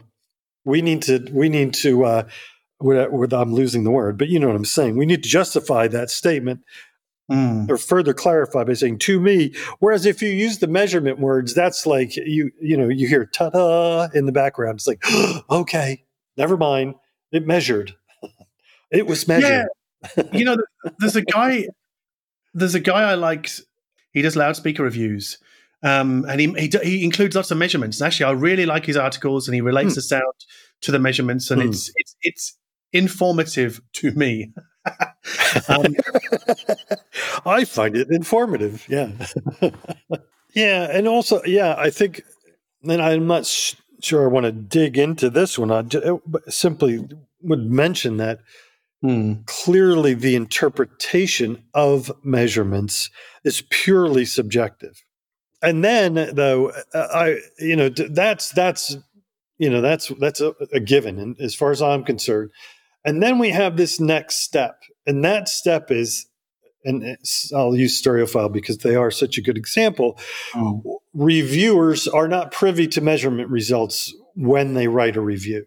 Mm-hmm. They only get to see those measurement re- results after they've written their review, right. come what may. Okay. Mm-hmm. That's not the case for everybody out there that does measurements. So there are some sites that begin with measurements. Mm. And then they'll make comments about how something sounds.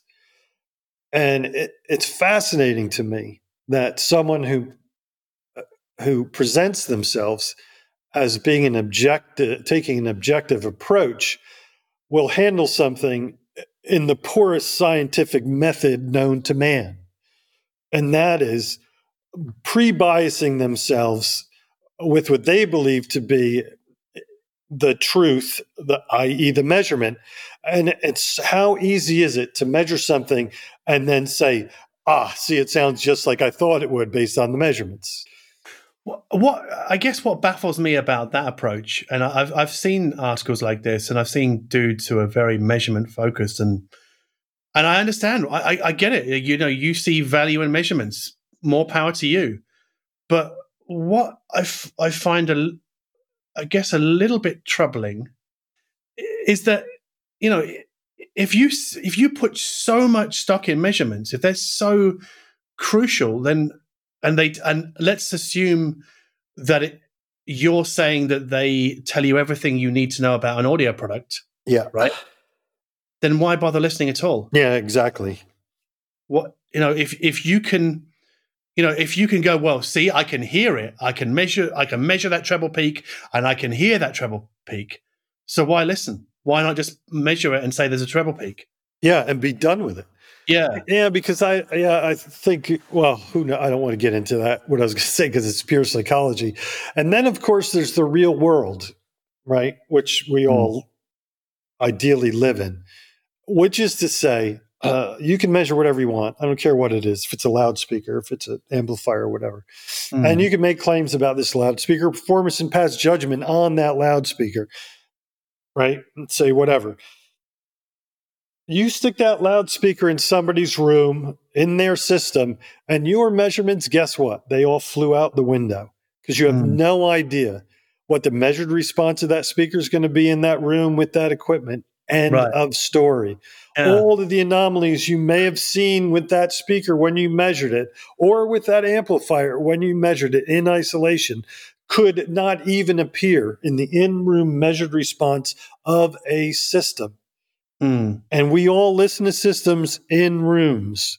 And we all have our preferences when it comes to what mm. we want to hear, you know, which, you know, whatever. But this idea that you can measure something in isolation and that holds more value than the experience of hearing it in a room, in a system, is those, I'm sorry, never the twain shall meet. Mm.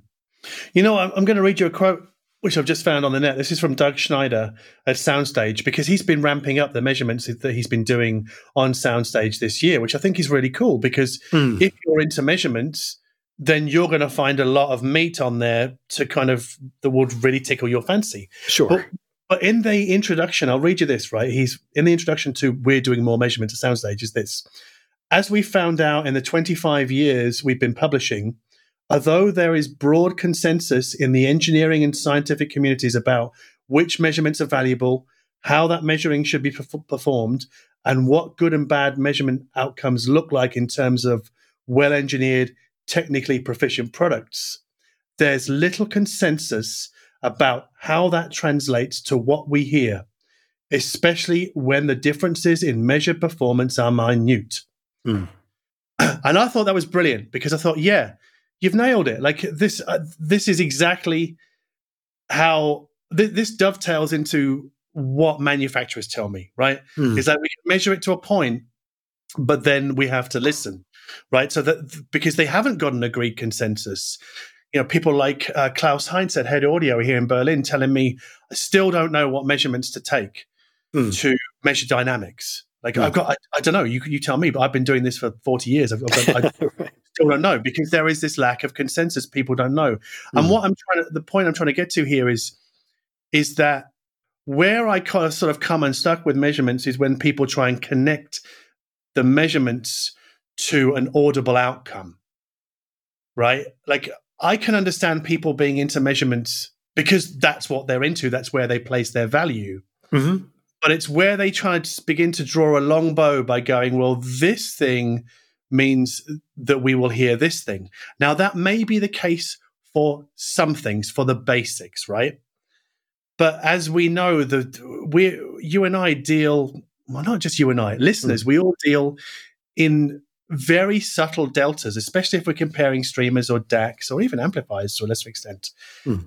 We're not talking about the sort of like the the, the, the core sixty percent performance. The differences that we're we're interested in lay in the top five percent or maybe top ten percent. And as far as the, what I hmm. what I see, what Doug sees is that measurements can't, can't go there. Yeah. Yeah. Right? They don't they don't go that far. And if they did, if they covered everything, then we come back to what I said before, is that well then why bother listening at all? Why not review on measurements, manufacture based on measurements, and why don't consumers just buy based on measurements? Done. Right? right? Because if you know, if if that is true, then that's what you know, if, if measurements told us hundred percent of what we could expect to hear, then there's no point listening at any stage until we're actually playing music in our house. Right. Well, uh, right. And and ten times out of ten, that experience won't mimic any measurements you've ever seen. So it's you know what I'm saying. It's just like oh yeah, because you're putting different pieces of gear together, and it's which, in a room. That's going to yeah, mess with the you know. Yeah.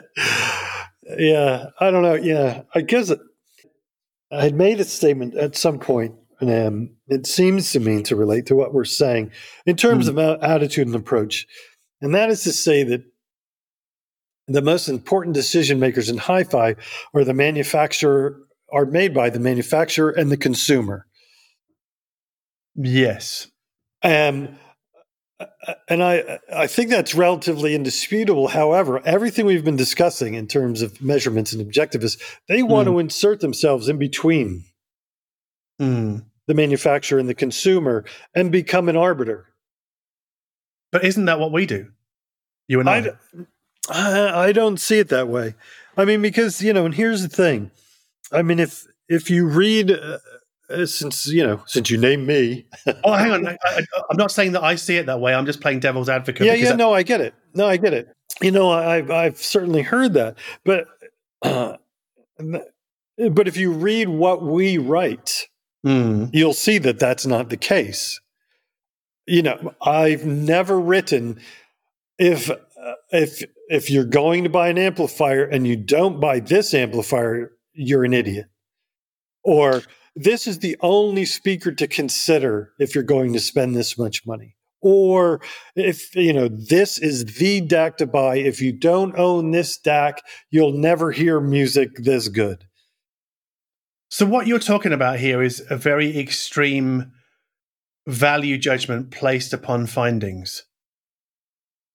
It's an approach and an attitude yeah as well because you know there's there's certainly an approach one can take as a reviewer eh, that's that posits the reviewer as the be all end all expert and final judge of what is best and i mean that what is best and i've never gone there i've stayed away from that. I've made fun of it. I've talked about how there is no such thing as a best in hi fi, mm. and on and on and on.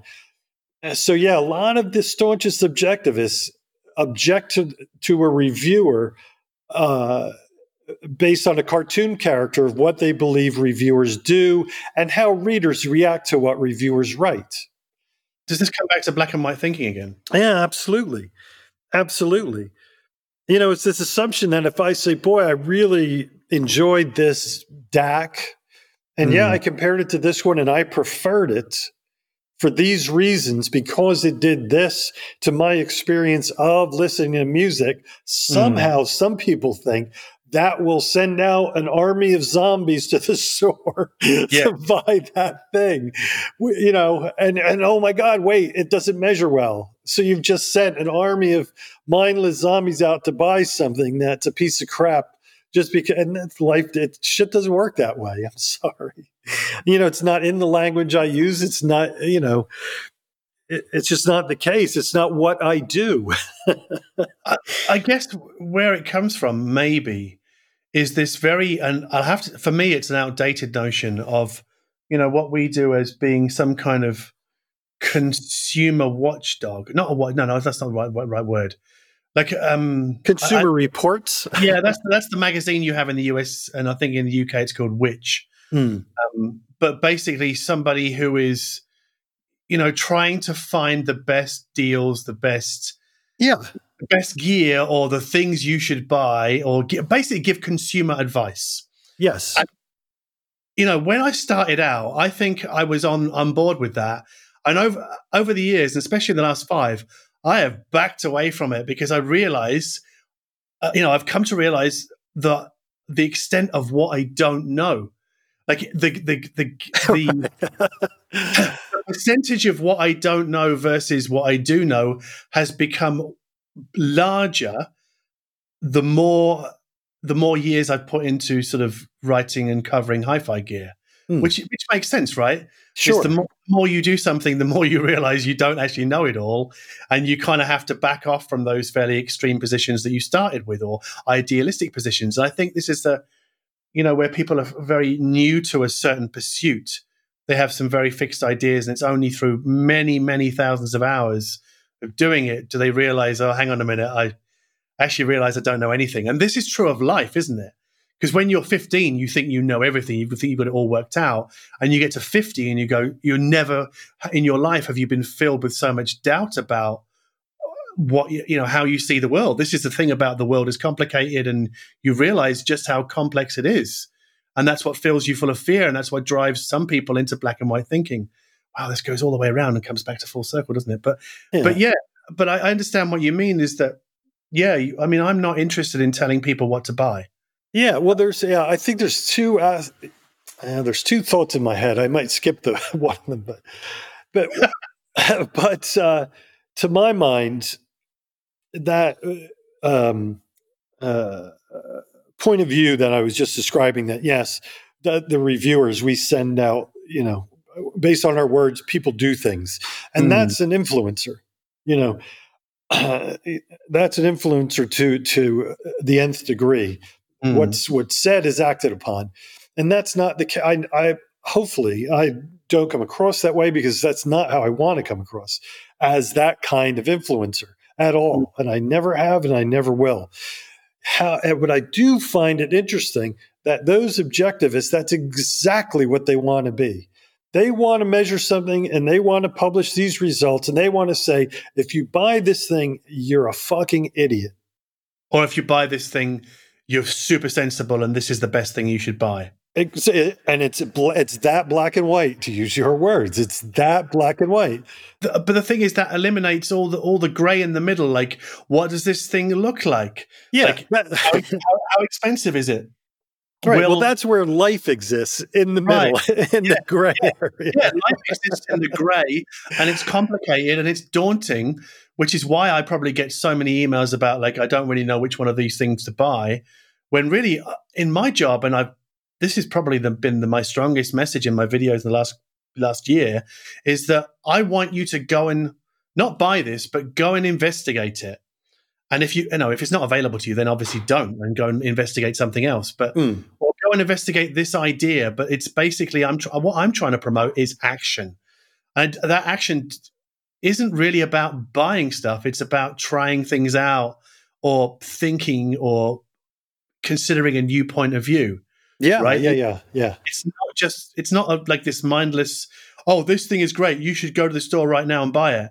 That's the last thing on my mind because who am I to tell somebody what to buy? And this is this is this is where my kind of humility kicks in. I'm like, oh, mm. I don't know anybody well enough to tell them what they should buy. Right, but we right, but you've read, we've all read, and I, I think they're becoming more a thing in the past. But I absolutely remember reading reviews that literally would say things like, "Run, don't walk to your nearest dealer." oh, I've written that in the past. I've, I've yeah. written run, I've written run to this just as a an ending. I have. I've done it. I don't. I don't. I, I guess I, th- I can think I remember the product. It was a. It was an eighty euro S/PDIF board, a hat board for a So I thought, oh, it's eighty euros, and it's it's kind of cheap, and most people could, you know, run to this because I thought it, it was such a, a, revelation for me. Yeah, I, I, take your point. That's probably not the, but that's more right, of a metaphor. Yeah, that's a metaphor. That's not a literal call to action. Well, no, so the reviews I'm thinking of, they were they were like, run, don't walk through, and get this thing. Like you've just got to go get this because this thing is it. And yeah, it's just like I always just uh, you know that never appealed to me. And the writers that I appreciate and enjoy, I guess to get back to other themes we've been discussing, are storytellers like Herb uh, Reichert and yes. clearly like Art Dudley, are yeah. storytellers that rarely. Uh, uh, um, suggest action on your part, right? They mm. they rarely demand that you run, don't walk to your nearest dealer right? to do such to buy such and such a thing because it's the furthest thing from from that gray area of life and mm. storytelling and how how we attach meaning to things and how we accrue knowledge and on and on and on. You know, that's where the like the meat and potatoes uh, of to my, for me, that's where interest resides and passion mm. and things like that. So, yeah, because of yeah, I mean, I think it's interesting you said that, that that's where life exists in that sort of grey area, where we have to consider more than just measured responses, you know, from a audio precision, because you know we don't I mean, I've said this many times, but what we look at changes the way we feel.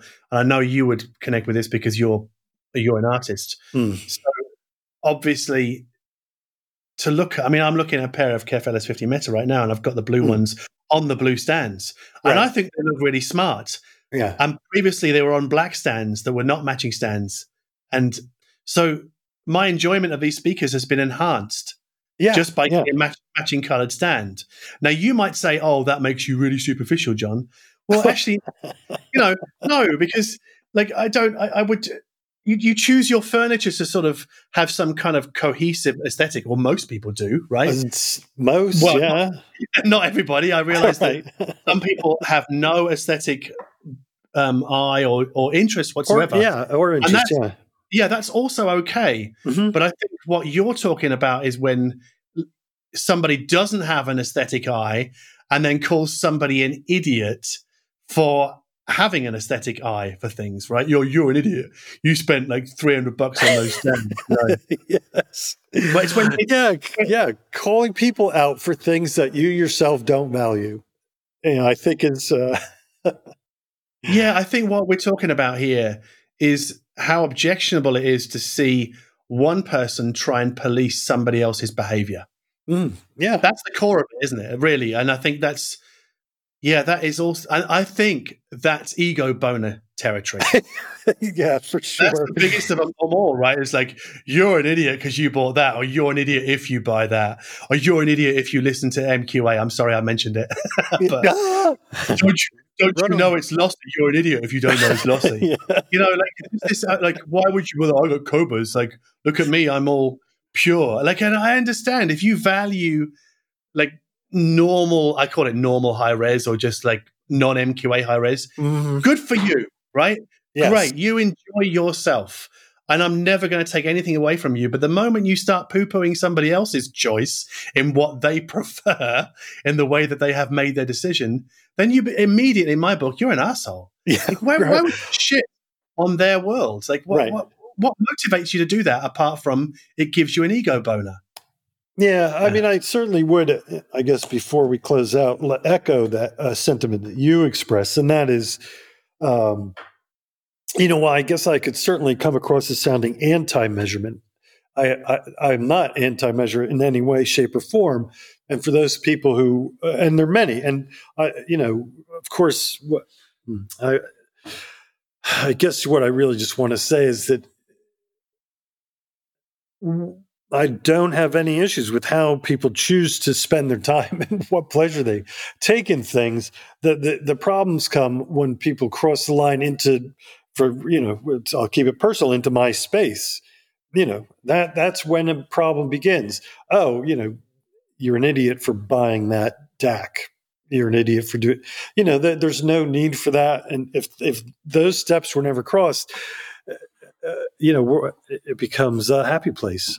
yeah, I, I don't know whether you're trying to say this, but I'll, I mean, I, I, like I said before, I mean, I do find measurements really, really interesting, and I'm fully respectful of the people who are really, really into them. Yeah, like, good. Yeah, so- but where I get a little bit agitated is when I see people using measurements as a stick to beat mm. people who are not into them or don't yeah. see them value, right? And that's where that's where I'm kind of like, no, this is not okay, and this is where I kind of go, fuck off, because you, you've you've you've crossed over, you've stepped out of you know the fun the fun circle, and you've decided that you've got some higher truth, and yeah. you're going to punish other people who don't see or share your higher truth. Yeah, it's the measurement inquisitors that I object to. yeah, yeah. Well, so much for being a positive podcast. hey, but we didn't mention the C words, which is really good. So that's um, right. That's right. Yeah. Well, thank you very much, Michael. It's been a pleasure. Yeah, my pleasure. You have been listening to the Darko Audio Podcast with me, John Darko and Twittering Machines' is Michael Lavorgna. This episode was produced by Nick McCorriston, and music came from Ben Pitt.